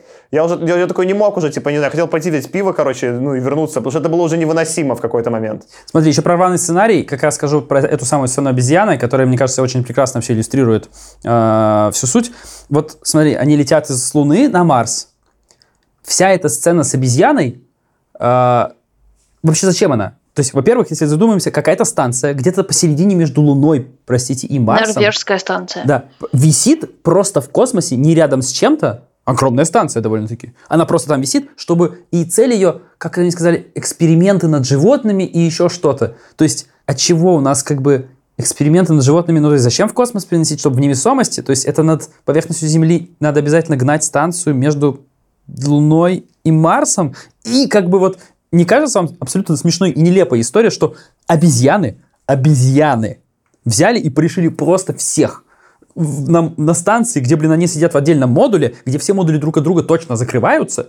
Что это вообще? Как это? Э, То есть эта сцена, причем, смотрите, как бы, ладно, то есть она странная, я про это говорю, да? Она же ни зачем не нужна. Она нужна только, чтобы убить капитана. Она никаким образом персонажа ни на что не влияет. Давай про эту сцену, э, давай поговорим про эту сцену, потом я предлагаю начать по всем сценам хронологически, как он двигался, потому что, мне кажется, важно каждый сетап обсудить, тогда будет- интересно. Именно про обезьяну, э, смотри, я с тобой в целом, все, что ты рассказываешь, согласен, но хочу добавить две вещи. Первое, этот фильм такой скучный был, что когда они хоть с обезьяной подрались, это было хоть немного развлекательно на фоне происходящего. Ну, давай. Ну, конечно, допущение, что есть какая-то станция, да еще не на орбите, да, ну, это все безумие, да? Но там в этом фильме есть и посильнее допущение, это как бы меня не особо бомбануло на фоне основного происходящего.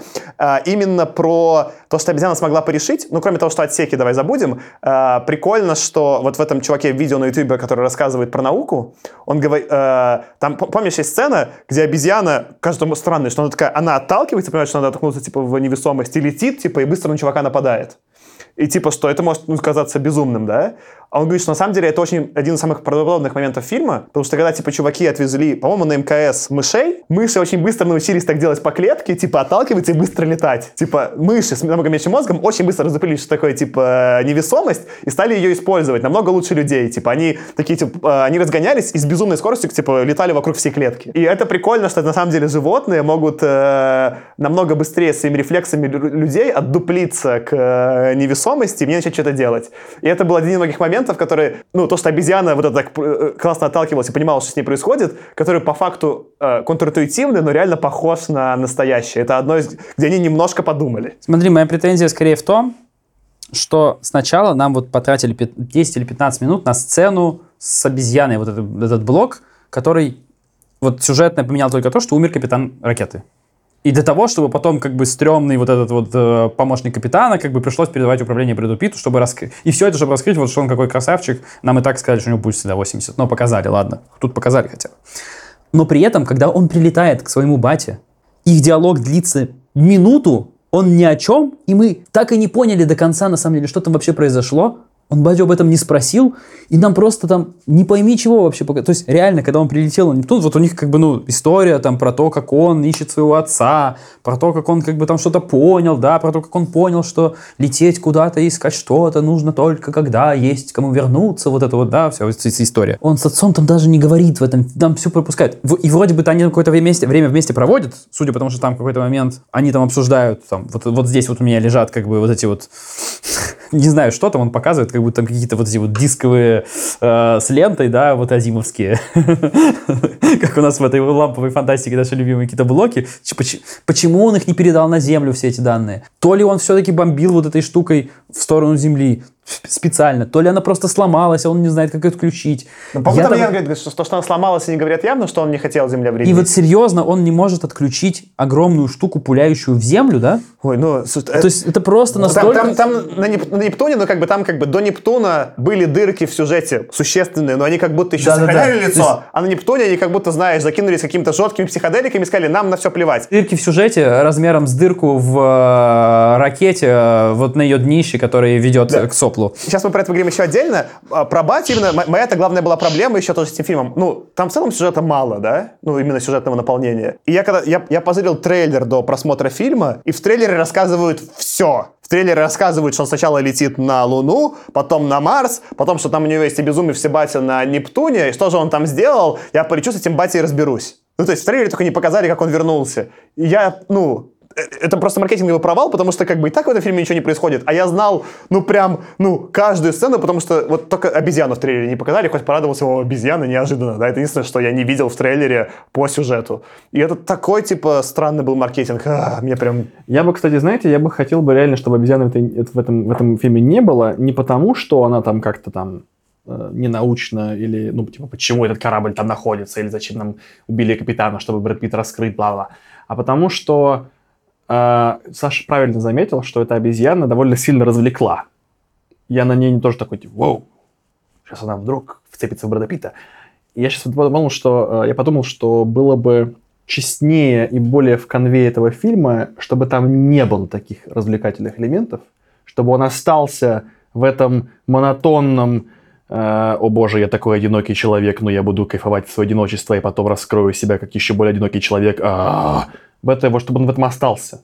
Чтобы мы как бы... Уж если мы упали на это дно, чтобы мы там и вот, вот, вот до конца были. Чтобы вот у нас не было моментов, когда «А, а может быть, будет не так уж и скучно?» Нет, вот будет. Погнали все-таки, ну, классный тейк, погнали все-таки по сценам э, хронологически. Соответственно, первая сцена, э, которую мы начали обсуждать, на Земле, он что-то там лезет по антенне, антенна что-то взрывается, он что-то падает, да? И не ломает себе колени. Я очень была удивлена тем, что он приземлился и остался жив на такой скорости. Причем видно, что камера, вот она уже в землю уходит, а он встает и идет. Ну, это как было снято, э, но в целом эта сцена на фоне всего остального фильма крутая, потому что, во-первых, под ней есть настоящая, ну, два вида настоящей науки. Ну, к сожалению, они... Почему они сделали это антенной, а не лифтом, мне до сих пор непонятно. То есть, если это был бы еще вот просто лифт космический, да, это было бы идеально. Это было слишком э, хрестоматийно. Мне так хотелось в это верить, что я даже прослушал, что это антенна.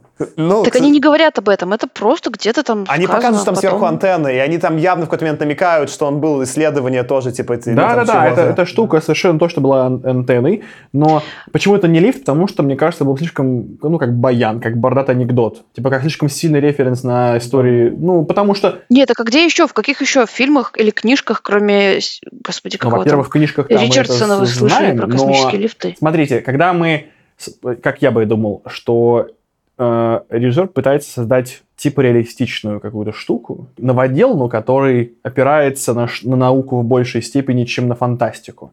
Если бы он э, сделал в своем произведении космический лифт, то многие бы любители фантастики подумали бы, что это в, на- в самом начале фильма подумали, что это все-таки референс на фантастические произведения, а не на что-то новое, что взято из головы этого. Это мое мнение. Я просто думаю, что Так наоборот, лифт это как раз-таки очень научная тема, потому что лифт его в какой-то момент построят. Нет ли у вас ощущения прямо сейчас, что имидж у этой штуки не научный, а имидж фантастический?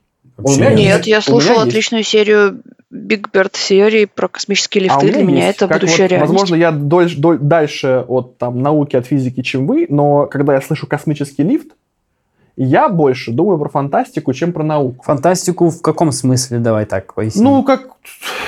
в общем, ладно, ты, видимо, Кларк еще просто не читал, поэтому у тебя такое ощущение. Да, смотри, просто две тут хочется темы добавить. Первое, что, во-первых, лифт, ну, то, что вообще про такое слышал, это прикольно. Это не особо популяризированная концепция. Так я это здесь услышал, в этом подкасте. А, так вот, ну, то есть я к тому, что это ни разу не показали в кино, поэтому это уже круто.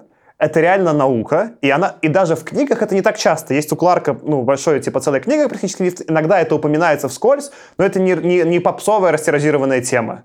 Она просто настолько крутая, что, типа, она всем запомнилась, потому что это просто, ну, гениальная идея, да? И вот сделать антенну, ну, чтобы у тебя было просто очень высоко в космосе антенна, очень тупо. Ты запускаешь Хаббл, как мы уже сделали, и ты уже то же самое есть.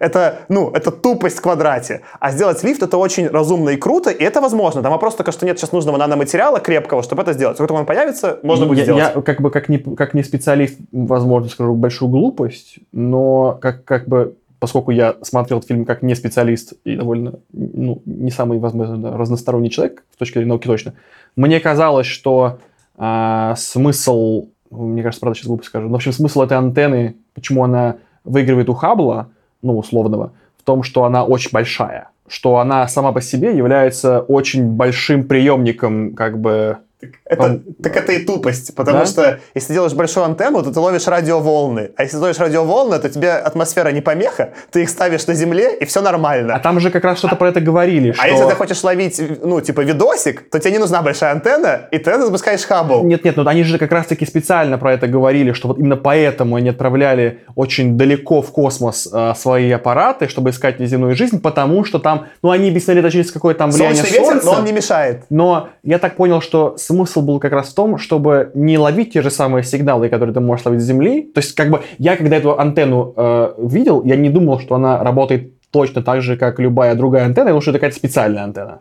В общем, большая. ка- кажется, из, из моего понимания науки, то, что там я смотрел на Ютубе, это bullshit. Ну, Окей, тебе- я не тебя- буду- тебя ты, да. ты либо слушаешь радиоволны, радиоволны ничего не мешает, ты уже так делаешь, ставишь на Земле огромную антенну или несколько огромных антенн, так работает это вот сети, типа проект по поиску неземного разума. Все прекрасно, он работает, все ловит. Если ты хочешь э, картинку, то у тебя, конечно, атмосфера картинку сильно портит, ты запускаешь Хаббл, он тебе фоткает картинку, все прекрасно.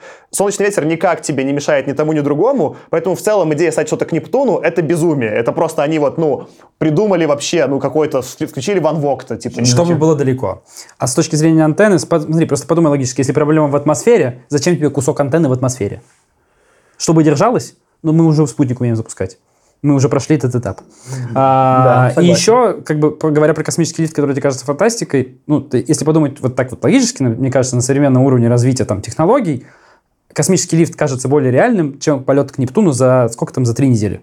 Он, Пока не, не, что- он типа 74 дня как будто летел. там, Кажется, кажется большим допущением. Ну, 74 дня все равно очень мало. Ну, я у вас тут и нахожусь для того, чтобы выражать безумные идеи гуманитариев, которые вы в дребезги разбиваете своими знаниями физики и всех остальных прекрасных точных наук. Просто, всего, про космический лифт ты думаешь, что это фантастика, потому что мы тебе это упомянули и не объяснили, в чем суть концепции. И как раз было бы, ну, из-за того, что этого нет в поп-культуре, это можно, ну, если бы чуваки нормально объяснили, что... Мой вопрос, зачем было отправлять непосредственно Брэда Питта так далеко, если можно было записать все на Земле и просто как-то передать на Марс? Ну, я попробую еще раз это сказать. Да, подожди, сейчас я хочу сказать, что, ну, вот эта часть, э, ну, я, я ее выключил из нашего обсуждения, потому что эта часть настолько безумная, что я, ну, это травма была моя при просмотре этого фильма, я пытался забыть, что там вообще такое было. Да, давай теперь. свои- Но я, пожалуй, просто попытаюсь неловко пошутить, что это сравни тому, что ты берешь, если у тебя плохо ловит телефон, ты залезаешь э, на крышу дома, берешь какую-то палку, прикручиваешь на скотч свой Siemens и, или там э,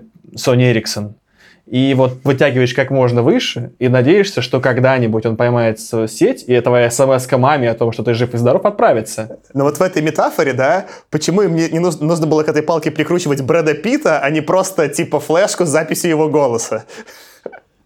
И неловкая шутка про орлов и отсылка к Толкину. Очередная, потому что мне кажется, что весь фильм, благодаря Лив Тайлер, пропитан Средиземьем. А почему Лив Тайлер это Средиземье? А потому что Она Гладриэль? Тайлер — это Арвин, и она ждет вечно, когда к ней муж вернется в конце-то концов. А у меня еще было почему-то ощущение Арм- Армагеддона. Мне, да, мне казалось, что они больше Армагеддон, типа, и за это ее взяли за кастинг. А что это? А кого там Арвин ждет? Какого мужа? Кого там она ждет? Ну, смысле, Она ждет Арагорна, Арагорна. который наконец-таки А, станет это королем и сможет Арагорна, стать ее ага. мужем. Ну что? Ты сказал подушка Арагорна. Хотел сказать подружка. Ну, сказал другое. Ладно, давай, мы, дальше? мы хотели обсудить Луну. Подожди, подожди, а так а что твой, ну, ну, есть там Лив Тайлер и чё? У меня просто это все сходится в одно путешествие туда и обратно. Лив Тайлер, путешествие на Орлах, вместо того, чтобы долго добираться. Да типа что? Это как Гэндальф, который лежал на крыше, и к нему орлы прилетели. Так как, ну да, тут есть такие вольности, как Ну да, да, да, просто как бы у Толкина все-таки как бы, ну, ты можешь спросить, да, а, а что было сразу на Орлах не полететь, как бы там напридумывать, но тут сразу можно было много что сделать, и не только на Орлах, поэтому, мне кажется, тут даже... Можно было отправить экспедицию следом через 16 лет, когда прекратила подавать вести та. Это у меня, кстати, тоже большой вопрос был. Если лететь туда всего каких-то жалких 70 дней, почему до сих пор никто не долетел? Почему только когда он Почему начал... рядом никого не было? Да-да, почему только когда начал пулять какой-то там эктоплазмой как бы в человечество на Земле, вдруг стало нужно прям до него долететь? Если я правильно помню, там есть какая-то небольшая фраза, что область вокруг Нептуна, где теоретически может находиться этот отец, такая большая, что вот так вот сходу прям вот в эту точку отправить экспедицию как будто бы невозможно. Хотя э, по кино показали, что там типа он просто летел и оп, вот там и оказался. Именно поэтому Мне нужно кажется- было заранее связаться с ним, чтобы он, видимо, как-то координаты синхронизировать. Я не знаю, но это вот что-то, что я понял. Мне показалось, что очень дорогое топливо, что они использовали антиматерию для того, чтобы себя разгонять, и у них поэтому был запас. Может быть, в этом дело. Там, по-моему, они антиматерию использовали не для этого, хотя я точно не понял. Они явно в какой-то момент проговаривают, что просто вот из-за того, что провалилась эта а, Лима... э, Проект Лима, да. про- проект Лима, они решили, что в этом особо нет никакого смысла и просто забили. А что там с этим чуваком, им как будто было все равно. Допустим, да. Но просто человечество уже обладает как будто в их кейсе технологиями вылета за пределы Солнечной системы, и они просто это, зам- ну, это изи, это легко, как будто, знаешь, как на такси приехать. Они такие замяли, а что исследовать Солнечную систему? Who cares? Кому вообще интересно? Не, ну, мне кажется, как раз они как бы на словах-то говорят, что они просто решили, что ой, миссия провалилась, больше не полетим далеко. Скорее всего, они же, они-то знают, что она провалилась из-за того, что куча людей захотела домой, случился мятеж, как бы, и кучу людей переубивали. И они, возможно, поняли, что люди просто не готовы к тому, чтобы далеко летать, и поэтому не летают. Но все равно непонятно, почему этот вопрос вот с Клиффордом не закрыть, как бы, ну ладно, то есть, как бы, да, это как-то- очень странно. Аркаша как будто, знаешь, только что оправдал Грея даже, даже а- красиво. А, а интересно, а вот, ну, возможно, это wild guess, но в имени Клиффорд нет ли референсов к Саймаку? Просто как одному из старейших там людей в множественной фантастике? Не Нет, может мне кажется, такого? к Саймаку тут вообще очень мало каких-то отсылок. Если бы одного другого персонажа звали еще Кларк, это было бы. Они потом втроем были еще с Хайлайном, но нет же. Ну да. Ну, как мы вот... э, Было бы красиво, Мы правда? обсуждали, что две- 1984, э, в общем, есть же референсы, что Уинстон э, э, Смит, это на самом деле писался с Уинстона Черчилля. Я вот на этой волне референсов бесконечных наших, я вот подумал, что вдруг... А там точно не было ни у кого имени все-таки отсылающего к... Артуру? Мне кажется, нет. Какой-то бесконечный... Мне тоже кажется, что мы сейчас пытаемся найти отсылки Да, там, больше где, под- где, где- нет, где нет, их ну, не я, было. я открыл типа, весь, весь список э, персонажей, там Да- никого кроме... Давайте прочтем Белинского, что имел в виду Пушкин, когда писал, э, что он там, э, что угодно, что он писал. В общем, Нет, давайте не будем а, потом а можно я просто открыл список, ну, типа, всех актеров и кого они играли, там только Клиффорд из «Пресечения», поэтому, к сожалению, не интересно. Спасибо. Не, ну, смешно не это, смешно не это. Смешно, что у всех персонажей есть имя и фамилия. Например, Брэд Питт — это Рой Макбрайт, Томми Ли Джонс — это Клиффорд Макбрайт и так далее. У всех есть имя и фамилия, а Лив Тайлер просто Ив. как формула в. Excel. Да, она просто сексизм, просто она Ив, Ева, и все. В, ру- в русском все исправили. У нее У нее фа- фамилия тоже есть. то- тоже Макбрайт, наверное. Да. А, да, а я просто, ну, мне кажется, ну, странно, я как-то не считал, женаты они вообще или нет. Да, там явно не, не про- я сейчас пошутил про, про Макбрайт. Это. Давайте, а, дальше они начали двигаться, и что начало происходить? Смотрите, полет к Луне, мне кажется, прикольный. И то, что они вообще показали, что это стало коммерциализировано. И как мы, там, по-моему, даже не явно говорят, что это Virgin, ну, типа, что это какой-то новый проект Virgin. И они, э, то, что они там за 125 долларов пытаются продать подушку, это смешно, но сделано плохо, потому что он покупает за 125 долларов подушку, дает им карту, Не дает карту, он тебе рукой, рукой прислоняет. ну что, там, да, как-то Да. платит, э, условно, да, а потом у него нет подушки в следующей сцене. Он, оде- он одеяло просил, по-моему, а не подушку. И подушка тоже. Да-да-да. Одеяло- Ну, у него нет э, и одеяла тоже, если на то уж пошло. И- Так и- а сколько туда лететь? Подождите, если до Нептуна лететь 80 дней, сколько, по-вашему, лететь до Луны? Зачем ему подушка на 20 минут? И одеяло. Подушка, ладно, ты летишь, типа, Холодно и как стало бы, да, а вот климат-то поддерживается наверняка там более-менее одинаковый. Зачем тебе одеяло? А там не факт, что 20 минут. Там же самое долгое, как и в- на самом деле там с самолетом, да, э, взлет и приземление занимают там, ну, по скорости горизонтальной, то есть больше времени, чем сам полет. То есть, когда летишь-то быстро, а вот садиться и взлетать э, гораздо дольше, ну, с точки зрения горизонтальной скорости. Тут то же самое, скорее всего. Приземление и взлет, они, скорее всего, А на взлет и приземление тебя будет, и ты даже не можешь смотреть А, в ну, тебе в телефон. Ну да, Так правда. что Может быть, зачем тебе действительно, ты там как бы тебя кошмарит и не до этого. Ну ладно, это, это, это- допущение с подушкой вот прикольно, что они хотя бы типа мол коммерциализированность показали. Да. Это Они- классно. Тоже не дожато. Я с тобой полностью согласен, что, ну, можно было дать красивее, но хотя бы они на эту территорию зашли. Дальше, типа, ну, опять же, я вот позрел этот видосик, где режиссер и его дизайнер рассказывают, что они делали. И дальше была сцена, которую я запомнил визуально во время просмотра, и потом моя гипотеза подтвердилась. Э, Помните, когда они прилетают, там все такое серое, они куда-то поднимаются на эскалаторе, и дальше там э, «Добро пожаловать на Луну», место, где тебе там что-то, кал- калч- где, где все, что-то там, cultures converge, что такое. И я смотрел и думал, что это чем-то очень визуально похоже. Э, На самом деле, как они это сделали? Они полетели в Лос-Анджелесский аэропорт, и это прям сфотканная стена Лос-Анджелесского аэропорта, и даже на телеке там такое же написано, это прям цитата Лос-Анджелесского аэропорта, что «добро пожаловать, тут мы все, типа, перемешиваемся». И, и шрифт такой же, просто они заменили надписи, типа, «Лос-Анджелес» на э, «The Moon». И это круто. То есть это как раз-таки вообще вся эта сцена, когда они поднимаются на Луну, это какая-то очень обыденная такая, типа, это, такого я еще не видел. Это такое очень обыденное, се- ну, как метрошечка, ну, с какими-то очень понятными брендами, типа Subway, DHL, и вот это вот «добро пожаловать, как в аэропорту». Вот этот тейк, что это очень обыденно понятное, и потом к погранцам идут, их что-то там пограничники проверяют, да. Вот эта часть меня, ну, даже приколола, потому что такого я еще не видел, это было свежо. Тут у меня была одна вещь, которую я так и не понял, даже весь фильм была, меня от нее, от нее бомбила, у них почему-то все телеки висели как айфончики, ну, типа, вертикально. И они даже, по-моему, в конце этого, когда он батю находит, они показывают обычный фильм, который в 16 на 9 снят, ну, типа, горизонтально, да, и он не влазит в этот телек, висящий вертикально. И зачем-то взять эти вертикальные телеки, но по ним ничего такого вертикального не показывают. Я вообще не понял, зачем это было сделано, ну, дизайнерски.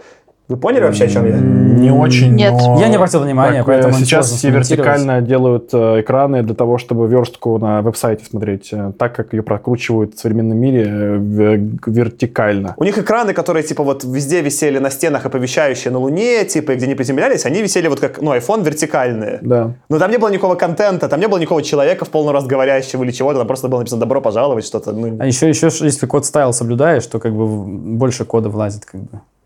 Ну, На это, экранчике. да, но потому что Но я не думаю, что им за этим, я думаю, что вряд ли они заморачивались. Но Просто они хотели него- сделать необычно, возможно. при этом у него компьютер на руке был горизонтальный. Да-да-да, и Что меня еще зацепило в этой истории с Луной, то есть они говорят, то есть они там показывают это, а потом опять вот опять, вроде они показали, и так понятно, они проговаривают о том, как все коммерциализировалось, и проговаривают эту историю э, про то, что вот отец Роя, нашего Брэда Питта, да, он бы вот все этого не одобрил, если бы увидел.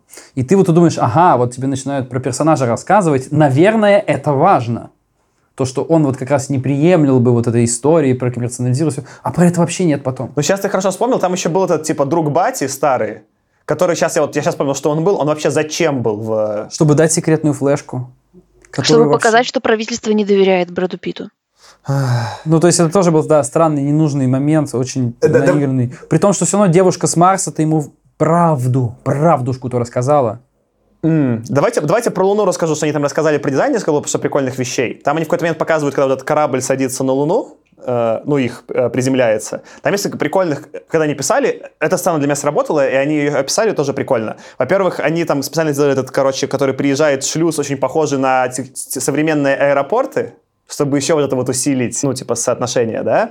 И там тоже есть куча брендов, которые, кстати, вот моя, скорее, была претензия тоже, чем они хуже Blade Runner. В Blade Runner все эти бренды были очень крупно сделаны, ну, с точки зрения композиции. То есть, когда что-нибудь какой-нибудь показывали, Atari, он был на весь экран, и ты мог его хорошо считать. А там есть куча брендов на Луне, которые я смог только когда вот на YouTube, поставив на паузу, нормально увидев, там почти все бренды — это processed food, ну, типа, э, еда обработанная. Типа, что они даже сделали допущение, что на Луну, типа, дорого, ну, там, э, что-то выращивать, и ты будешь только отправлять туда процесс food, и там основные корпорации, которые выжили, это настоящие, они используют американские корпорации, которые все американцы понимают, которые делают всю вот эту вот, типа, нездоровую фастфуд еду. И это прикольно тоже, э, красивый заход, который они про это подумали, но не особо показали.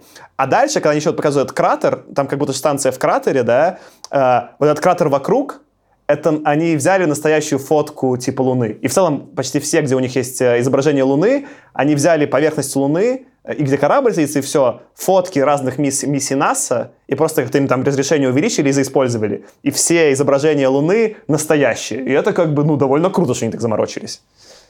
Но никто этого не понял. Потому что внимание к мелким деталям, которые они делали будто бы в проброс, было больше, чем внимание к крупным логическим Слушай, вещам. я на Луне почувствовал, что там классный сеттинг, да, то есть, грубо говоря, сюжет все равно был отстойный, но на Луне я чувствовал, что там что-то, ну, это вкусно смотрелось, да, я не совсем понимал, как они это сделали, да, но то, что вот э, это внимание к деталям, оно очень крутое, оно потом- просто потом исчезает, и это становится проблема. А, да- Мне еще, знаешь, какой сейчас только что пришла мысль?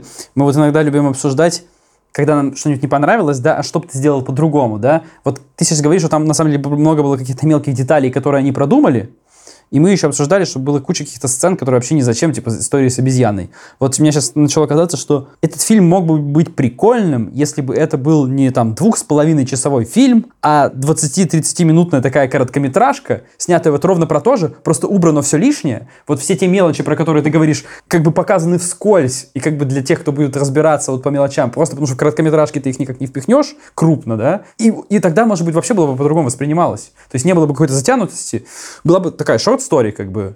Или, может быть, я бы это сделал в виде очень депрессивного черно-белого сериала. Нет, цвет, цвет, мне кажется, важен. Короче, мне Цвет кажется, важен, любой вывод там- в том, что они где-то не дожали. Ну вот именно, мне кажется, Луну они дожали, да? Дальше они не дожали. Дальше, типа, еще что они прикольно рассказывают про Луну. И дальше, мне кажется, одна из самых крутых вообще сцен, да, это погоня на вот этих э, луноходах.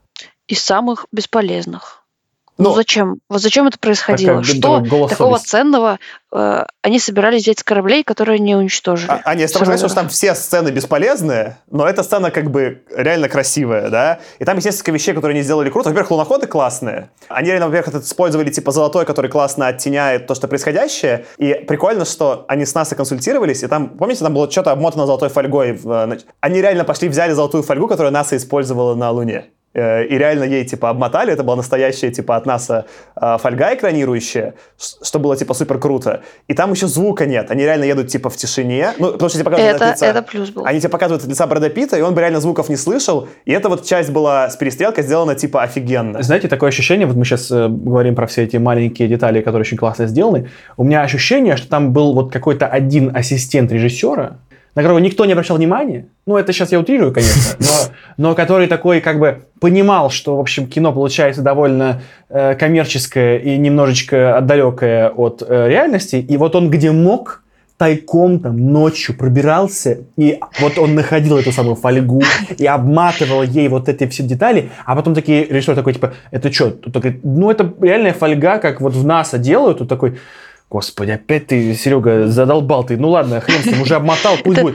А потом такой, так, а давайте еще возьмем, короче, вот, чтобы ему предложили э, подушку за э, 125 долларов, потому что, ну, это вот раскрывает немножечко коммерцию. Такой, кому это вообще важно? Серега, ну что ты опять вот это все...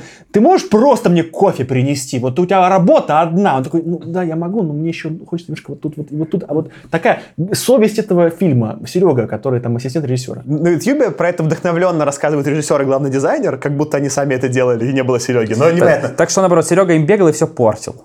А, И вот, и дальше там как бы крутая, во-первых, про науку, то, что у них есть перестрелка, да, и с одной стороны это странно, потому что если ты, по идее, на Луне выстрелишь из пистика, да, у тебя, по идее, пуля сделает полный оборот, ну, типа, она, если ты будешь стоять на одном месте, она обратно тебе в спину прилетит спустя много времени, ну, сколько там времени, ну, по идее, так должно быть.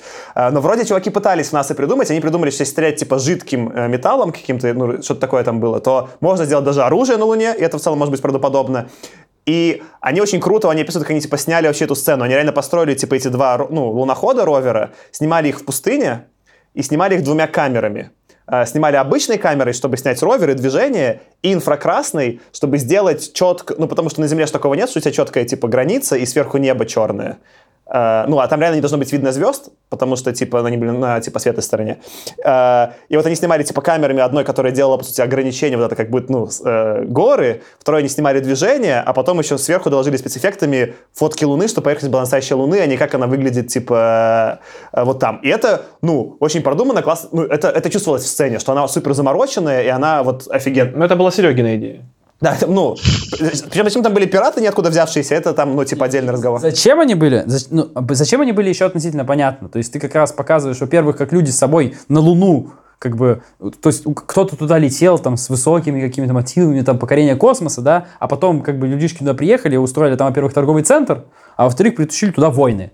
То есть вот у тебя как в Сомали как бы пираты как бы рассекают до сих пор, как кажется, нелепостью, да, ну, блин, пираты рассекают. Вот точно так же вот это, вот это все свое дерьмо люди притащили и на Луну. И там вот пираты, тоже какая-то борьба за ресурсы. Это странно, это очень странно, непонятно, зачем они атакуют эти Так вот, ну, Непонятно вообще, как вот это, в принципе, устроено. То есть где там, они в пещерах каких-то подземных живут или как? Я понимаю, Сомали большое, пиратам есть где жить. Ты все Сомали не переищешь. Но на Луне-то, казалось бы, вот там вот этот вот торговый центр огромный. Их там не очень много. И найти на Луне что-то, наверное, довольно просто. Они в кратер закапываются в пыль, а Да-да-да-да-да. там еще берут, значит, крабов, А, а, раскрывают. а, Да-да-да, они, они- да-да, Ну. крабы и крабы из Uncommon Sense, я понял. всё. Это, это, это крабы захватили людей, и как это крабы из э, Half-Life, да, людьми управляют, и они ездят на луноходах. Все, мы Просто поехали. В своей метафоре Сомали, метафора-то классная и вообще про пиратов. Но в Сомали, напомню все, есть маленькие пираты, которые нападают на большой корабль и воруют его груз. Да-да-да-да. Или людей, которых потом пытаются продать. Что в луноход? Ну, типа, едет луноход, в нем нет ничего. Фольгу они открутят. В чем ценность лунохода? Ну, они, наверное, не всегда понимают, что на, на ровере есть, Возможно, а в чего нет. луноходе. Сам, лун- сам луноход тоже Поэтому логично штука. стрелять им в колеса или там. Ну ладно, э, давай, ладно, давайте, слушай, едем давайте дальше. как-то это, это... это еще более-менее хорошо было, дальше хуже. Дальше происходит, на самом деле, взлет с, с э, Луны, и вот эта вот замечательная встреча с обезьянками, которую мы уже обсудили. После этого они прилетают на Марс. Происходит еще более-менее какая-то раскрывающая персонажа сцена, когда он сажает космолет. Да. Мы можем обсудить, как безрассудно поступил э, Брэд Питт, когда сообщил, что он не будет репортить про малодушие помощника капитана. Да, согласен, забыл про это. Смысл, то есть зачем? Тебе наоборот нужно сказать, что человек не справляется со своими обязанностями не подвергать опасности весь остальной экипаж. Э, ну- Ничего страшного, что ты потом всех убьешь. Во- Главное сейчас поступить хорошо. М- Мало того, что Брэду Питту все время пофиг на безопасность. Ну, сначала вот он не зарепортил, потом всех убил, да, ну, по сути, из-за него же не все погибли, да. Э, Потом еще смешно, мы с Аркашей это обсуждали, потом после просмотра, никаких последствий. Он же потом прилетел на Землю, ну, типа, в любом, ну, современном мире он бы присел надолго, да. А, а такой, типа, ну да, нормально, он просто всех грохнул, он к бате слетал, все нормально, он же Знаете, данные знаете, привез. сам- самое-самое, что мне кажется в, это- в этом, в этом контексте нелепое, это что это, как, насколько я успел изучить культуру американцев, это максимально расходится с постулатами этикой? американцев, что у тебя есть работа, ну, у тебя есть э, обязанности по отношению к своей работе, к государству, у тебя есть очень понятные правила, что такое хорошо, что такое плохо. Вот есть капитализм, у тебя есть личная своя выгода, американская мечта, и в этом контексте, когда ты не сдаешь человека, который мало того, что нарушает правила, так он еще и рискует жизнями других людей, Пульс, сучка, не умеет регулировать. это все кажется очень не, не в контексте американской идеи о том, что вот есть справедливость такая, которая типа в первую очередь ставит э, ну, безопасность людей, если американцев, вот как бы наверх всего. Мне кажется, ты просто слишком обобщаешь на какой-то очень абстрактный общий образ американца. Для- в общем, это неверно, но он не просто американец, он американский военный в высоком звании. А разве это не И вот там вот как раз все, что ты говоришь, скорее еще сильнее, гораздо Так, больше ну, усиляет. ж, ну. Для просто среднего американца, я не знаю, какого-нибудь э, жителя там, простите господи, какого-нибудь Детройта, да, который где- или где там у нас там совсем... В Детройте плохо. В Детройте все плохо. Я не думаю, что для него, на самом деле, вот то, что ты говоришь, характерно. И- очень разные американцы.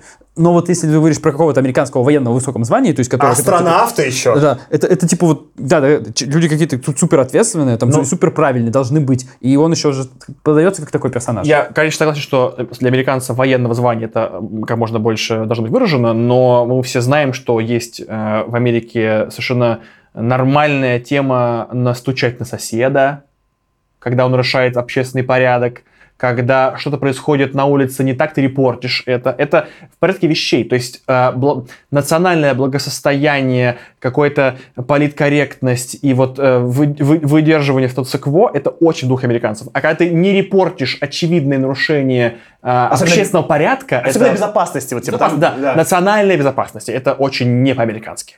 Ну, может быть. У меня такой, такого у меня нету, вот Ну, это не стереотипа, деталька. но... Да, это маленькая вот деталька, с, она- с военным это действительно странно. Ой, не буду репортить, типа, ай, и так сойдет. Это такая вот черта... ну, при том, опять же, Мне же с вами не лететь дальше, правильно?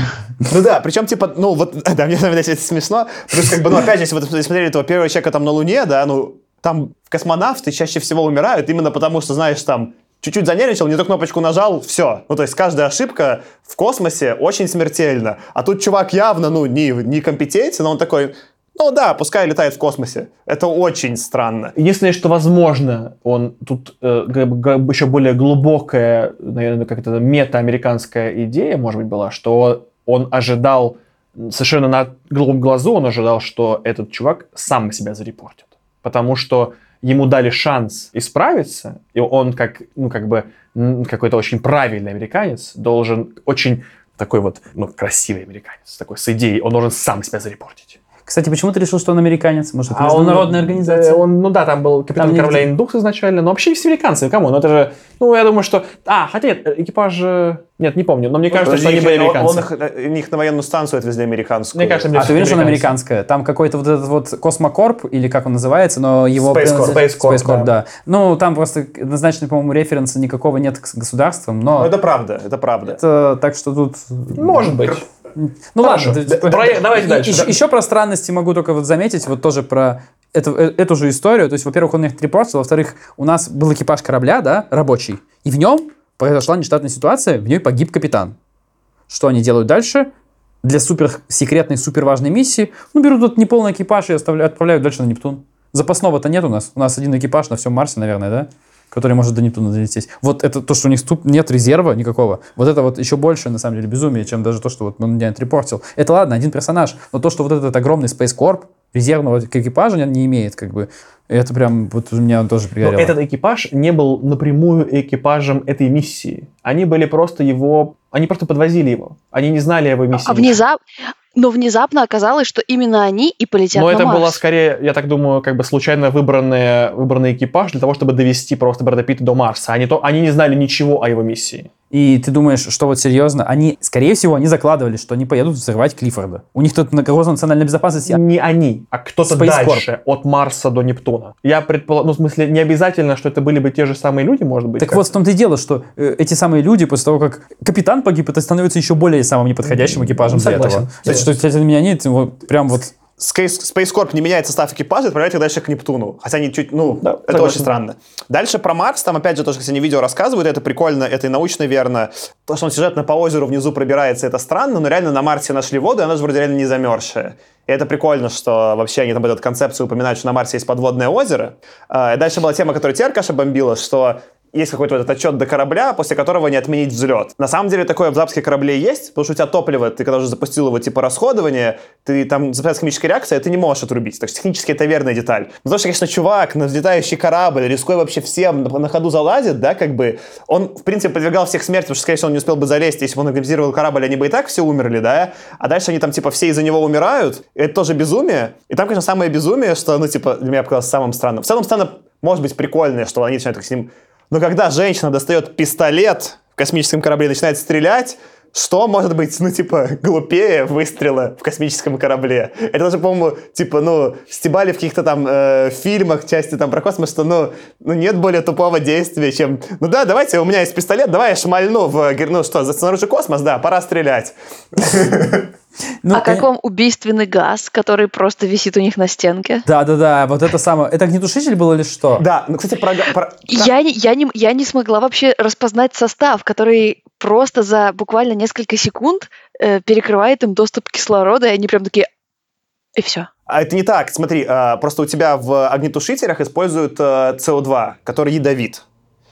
И на зем- и на- и- ну или ЦО, там. И- и- и если ты реально возьмешь, типа, зи- ну, э, Ну, огнетушитель земли, и более того, типа, вот этот чувак в видео на ютубе рассказывает, что раньше так были действительно неправильные, обычные были с земли э, огнетушители. Не случилось несчастного случая, но в целом, если реально попали в такой огнетушитель с пистолета, все могли бы погибнуть. Но их еще, типа, там сколько-то 10 или 20 лет назад везде поменяли на другой вид, ну, безопасных, потому что это на станции, ну, типа, на, на- на станции может быть опасно. Поэтому в целом с натяжкой это еще как-то можно. Чувак Как-то видел... очень странно, если честно, потому что, в принципе, корабль космический мало чем отличается от просто какого-то очень замкнутого помещения, плохо вентилируемого. Ну, я же только купил золотой продукт, чувак рассказывает, что, типа, реально могли от такого чуваки погибнуть, но он говорит, что намного интереснее было бы, ну, что, ладно, допустим, даже это мы простим. У него в целом прикольно тейк говорит, что было бы прикольно, что если просто от их каких-нибудь действий, наоборот, пожар случился.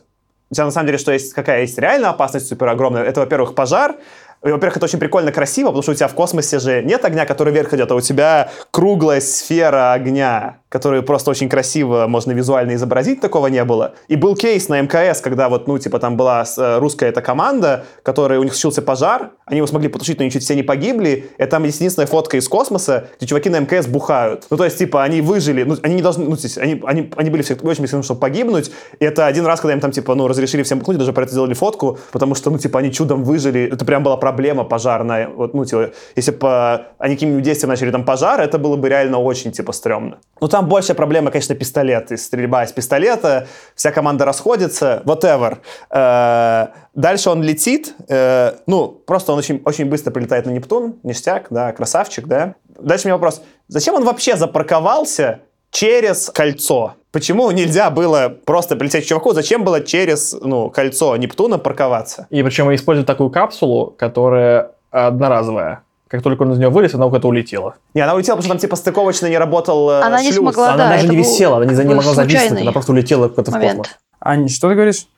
Я говорю, что это был случайный момент. Предполагалось, что он задочится, а стыковка не сработала. Да-да-да, это, это как раз-таки они объяснили. Ну, Ну, это- то есть капсула не могла просто повисеть немножко, да? Но если у нее был хоть какой-то импульс, она бы реально в реальном космосе улетела, если бы ты никак не ее прикрепила. Ему нечем было прикреплять. Но у него же были двигатели? а, вот это, кстати, интересный тоже момент. Действительно, на капсуле нет просто каких-то специальных, ну, резервных вещей, чтобы ее прикрепить.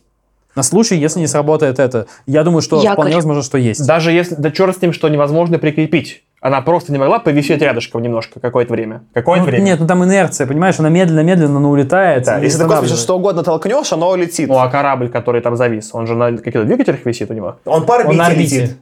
А ты, если уже от этой орбиты оттолкнулся, то типа все, ты с нее ушел. То есть она не имеет, эта капсула не могла иметь каких-то там маленьких резервных двигателей, чтобы немножко поддержать положение свое. Даже, ну, как бы... Мог- могла, но типа, ну, в, в их концепции он как будто все прилетел, там, короче, не знаю, потратил. Типа, реально, если бы ее он как-то как угодно оставил, Окей. она бы разлетелась как-то с э, кораблем. Это как раз-таки на фоне всего остального более-менее правдоподобно. Окей. Потом у них происходит все это безумие с Томми Ли Джонсом, неважно, да? Мне, мне кажется, там вообще просто какой-то сюр происходит сплошной вот с того момента. Да. Дальше две мои любимые, ну это же просто трэш. Первое, когда он, ну, берет от- от- кусок, отламывает корабля, раскручивается на антенне и четко прицеливается, чтобы попасть к, к своему космическому кораблю. Референс на Angry Birds в этом случае должен быть. Там несколько, ну, то есть там много проблем, ну, типа с этим, ну, такое невозможно. Во-первых, очень сложно прицелиться, да, то есть как ты раскрутишься, чтобы прицелиться. Во-вторых, чтобы просто сменить орбиту, они там, а, там явно говорят, что у него, типа, у него, это, ну, его корабля, у этого разные орбиты, тебе нужно очень много энергии. Ну, то есть ты не можешь оттолкнуться просто и долететь. А он ходил в спортзал и качал квадрицепсы. И очень сильно отталкиваться умел. Да, да, да. А потом еще очень ловко отталкивался от астероидиков. Так его, оп, так припнул чуть-чуть ручкой. так, Да, оп, а это, а это навыки фрут ниндзя уже пошли. Он такой вшух, вшух, вшух, вшух. И как бы... А, а дальше, ну, типа, то, что летит через пояс, это вообще безумие, потому что там у них же безумная скорость. Любой из этих маленьких камушков пробил бы его щит, его скафандр, он бы там через секунду примерно умер. А щит сделан из вибраниума, разумеется. И это аллюзия на Капитана Америку, который сквозь космос летит к нам на Землю, помогать нам всем. Но дальше начинается самое главное безумие. Подожди, вот еще, мне кажется, до этого странный момент, когда они вдвоем с Батей вылезли из корабля. А как они вот, какой у них был план вообще? То есть вот вы Подожди, понимаете, ты, же, них- ты же не слышал. Вдвоем раскрутиться А, да, и то есть просто оттолкнуться. вдвоем они хотели это сделать. Они как нунчаки Да. хотели Просто у меня сложилось такое ощущение, как будто нам показали, как будто вот ровно после этого он такой смотрит по сторонам и думает, о, крутящаяся штука! Они показали эту антенну до, они, они с Батей к этой антенне подползли, то есть план уже был на ней раскрутиться, А, и потом такой Батя психанул и улетел назад. Ну, у меня уже было просто такое ощущение сюра происходящего, потому что там вот еще вся эта очень странная, вся их взаимодействие с отцом, которое не раскрыло ни что произошло, ни почему происходит то, что происходит. И вот это, конечно, я думаю, сери... то есть когда они, они же там явно проговорили, мы сейчас на взрыве от ядерной бомбы, Вот! Вот! это, вот этот момент, конечно, Настолько у меня пригорело Ты, ты, Тёма, не- ты понял вообще, типа, вот это уровень безумия, что он говорит, смотрите, сейчас мы сделаем ядерный взрыв. Ну, представляешь, ядерный взрыв, да? Представь, что ты стоишь возле ядерного взрыва, да? И ты такой, ну, я сижу в машине, обычной, да, в машине сижу. Сейчас взрывается сзади ядерная бомба, да? Ну, и меня взрывной волной толкает, и я уезжаю. Ну, Ну, а, а я при этом, а, я, при, я, я при этом ам, эти самые окна закрыл. Не-не, ну, то есть тут нужно понимать, взрывная волна, она в чем идет? В атмосфере. На секундочку. это, кстати, хороший поинт. Там нет взрывной волны от ядерного взрыва. Или практически нет. В космосе. В, в космосе ядерная бомба гораздо менее эффективна, как э, ор- орудие поражения. Она поразит корабль, как бы, но не рядом. Ну, в общем, да, это, то, кстати, это, кстати, было у, у, у- у Цесиня, как бы. То, то, что, то, что у него не... Ну, то есть, ты понимаешь, да, уровень то, что, ну, ну вот он, он реально как будто сел в тачке около ядерного взрыва, его ядерный взрыв оттолкнул, ну, у него ничего не случилось, ни лучевой болезни, ничего, он просто сидел, ну, в капсуле металлической, да, и смог улететь. А, причем там чувак на ютубе прикольно рассказывает, что в целом делали эксперименты, хотели делать ядерные, ну, при помощи ядерного взрыва движения. То есть, в принципе, ты можешь... Это оказалось очень просто непрактично, и тебе нужно делать специальное суперсвинцовое дно корабля, ну, понятно, которое очень экранирует тебя от взрыва, это очень неэффективно, но технически можно. Но то, что он, конечно, просто, ну, в обычном корабле куда-то улетел. Смотри, на самом деле от одной бомбы не получится, но если ты сделаешь серию ядерных бомб, которые друг за другом будут взрываться, возможно, это сработает. Это тоже было у Цесиня. Вы знаете, у меня как бы вот э, как у гуманитария это, э, ну, это, эта идея о том, что можно вот взорвать какую-то ядерную бомбу и улететь на ней куда-то, куда тебе нужно, она э, чуть-чуть похожа на то, как вот проколоть э, свой э, костюм, как, как, э, чтобы вот на струе воздуха отлететь к, там куда-нибудь, куда тебе тоже нужно. То есть это, для меня это порядок примерно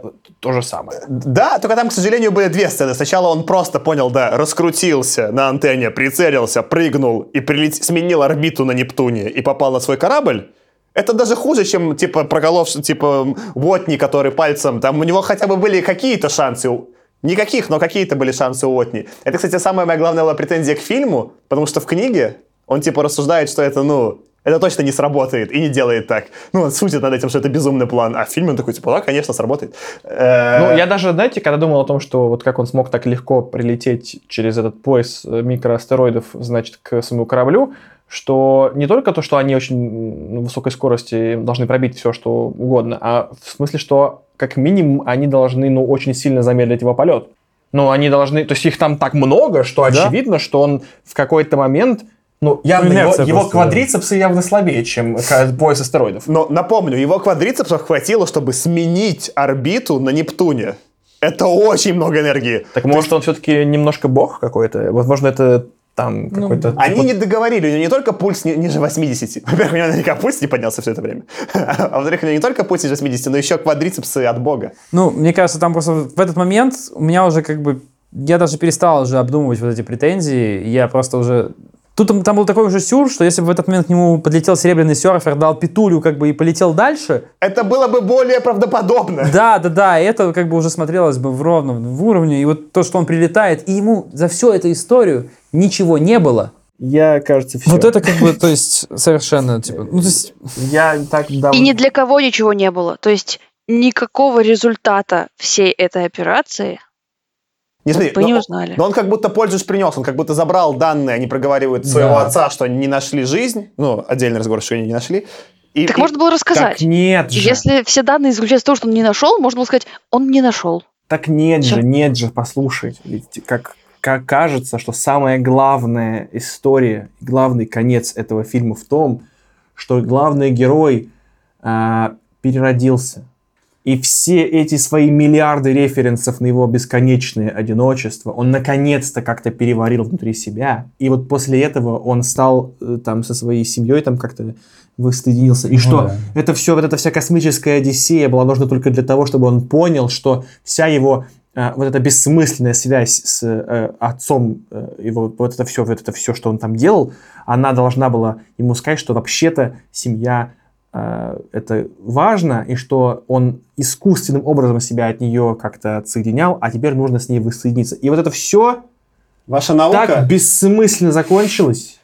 Я, я, честно говоря, в большом шоке, что мы посвятили этому фильму... Я, сколько мы часов это обсуждаем? Не, я, я же уже говорил, что как бы вот вся вот эта вот идея про то, что улетать так далеко, стоит только тогда, если есть кому возвращаться. И вот, вот это вот они размазывали, вот как бы всю эту историю про одиночество, про то, как он на своего отца посмотрел, увидел и вернулся к своей жене или не жене. Я, я придумал тейк. Но вот, вот, э- вот в короткометражке, да, 20-минутная короткометражка. Такое ощущение, 20-минутная что... короткометражка, такая идея, окей. Если она еще красиво оформлена, в прикольном сеттинге с классным миром, который вот ты не успеваешь показать, потому что 20 минут, было бы окей. Ань? Ань, давай. Простите, мне только сейчас в голову пришло. Они героиню Лив Тайлер назвали очень, эм, очень как бы много потребовалось, потребовалось времени. им. Ее зовут Ив. Ну, Ева, да. Нет, героиню, Ли- героиню Лив зовут Ив. Э, а у меня- э, Это прекрасно. Я думаю, что в конце концов этот фильм свелся к тому, что вот взяли э, о- блин, очень тупая шутка, но в смысле взяли очень, очень, очень большую пиццу, километр в, в диаметре и один маленький кусочек э, моцареллы, вот буквально маленький кругляшок. Размером с Луну. Размером, нет, размером с кулачок ребенка. И попытались расплющить на весь километровую эту пиццу. Это, это, это вся идея фильма. Ну, Вот как, попыта- минимум, как минимум по форме Луны был этот кусочек моцареллы. Да, Э, Да, давай, с дырочками, типа да, кратеров. да, да. Нет, смотри, вот эта вся история, про которую я сказал, над которой немножко посмеялся, она, может быть, даже и работала, если бы они как бы ее как-то вот внятно показывали, если бы они показали вот какой-то там их взаимоотношения с отцом как-то более подробно на этой станции, еще что-то, как он увидел, во, во что превратился. Он, у них же даже диалога там толком нет. Они там что здоров, бать, здоров, сын. что Слушайте, делаешь? мы- Сижу, О- исследую космос. Катаракта у меня, он сказал. О, еще у меня катаракта. А, слушайте, я хотел... э, У меня момент, который меня высп... Можно, как- можно, можно мой тейк, перед тем, как ты просто... Тейк очень простой. Так я думаю, просто на самом деле, ну, случился ядерный взрыв, да, но он же тупой, у него, он же поняли, что, типа, он на самом деле не очень умный астронавт, он только умеет, ну, летать. Случился ядерный взрыв, и он просто умирает от ядерного взрыва, и ему видится все, что он вернулся, ну, типа, жена, это все уже, ну, это мозг его плавится от ядерного взрыва, у него последний, ну... Ладно, видение. Можно, можно, Все с самого начала было сном собаки, мы же знаем. Да, да, да. Ребят, можно я, пожалуйста, сделаю последнюю, последнюю закругляющую вещь, от которой я больше всего приорал от, от этого фильма, и которую, мне кажется, это две строчки, э, которыми можно как бы закрыть весь этот фильм. Когда Брэд Питт находит твоего отца, у них происходит такой диалог. Брэд Питт, я заберу тебя, па, па. Не, у меня дела. Все! Занавес! Мне кажется, достаточно. Давайте. да- я- мы обсуждаем фильм столько, сколько его снимали, по-моему. А это того не заслуживает. И Эта фраза вот этого Сереги, или как это, Сережа, который написал, он подходит и говорит режиссеру, я заберу тебя, Грей, отсюда. Он говорит, не-не, у меня дела. Лолкек. Ох, ладно, всем пока. Ребята, спасибо, если дослушали. Я очень сомневаюсь, что вы это сделали. И тем не менее, а самое главное, Ань, большое спасибо тебе, потому что без тебя этот выпуск был бы не таким веселым. И самое главное, спасибо, что разбавила эту мускулинную дурацкую тусовку. Ты классная, давай записываться дальше. Спасибо, я та слушательница, которую постоянно упоминает Саша. Да, если вы э, уже... Это, это очень классная динамика, если вы наш слушатель и проследили вот эту всю прикольную, прикольную Санта-Барбару в, наше, в нашем развитии, то вот теперь у вас есть не только э, референсы на Аню, еще у вас теперь есть ее голос. Они как будто, знаешь, типа success story, значит, это dream, ну, типа, как- ну, Ой, слушай, не слишком били на себя, какой тут сексес. Пока не Success story success, ваша нет, еще более Аня- успешная история. Потому что мы пока недостаточно сексес. Ребята, подписывайтесь на нас. э, Ребята и девчонки, подписывайтесь на нас, ставьте нам лайки, пальцы вверх, звездочки, сердечки, щеночков нам, котенков поставьте. Что, что угодно нам поставьте. Подпишитесь А- на нас на а мне- мне плитку. на Apple э, подкастах, на, на Андроиде, на, господи, где вы нас только, на Бересте. Да что там вы делаете с нами? Вот делать, продолжайте это делать. И пока. До следующей недели. Пока. чао. Пока-пока.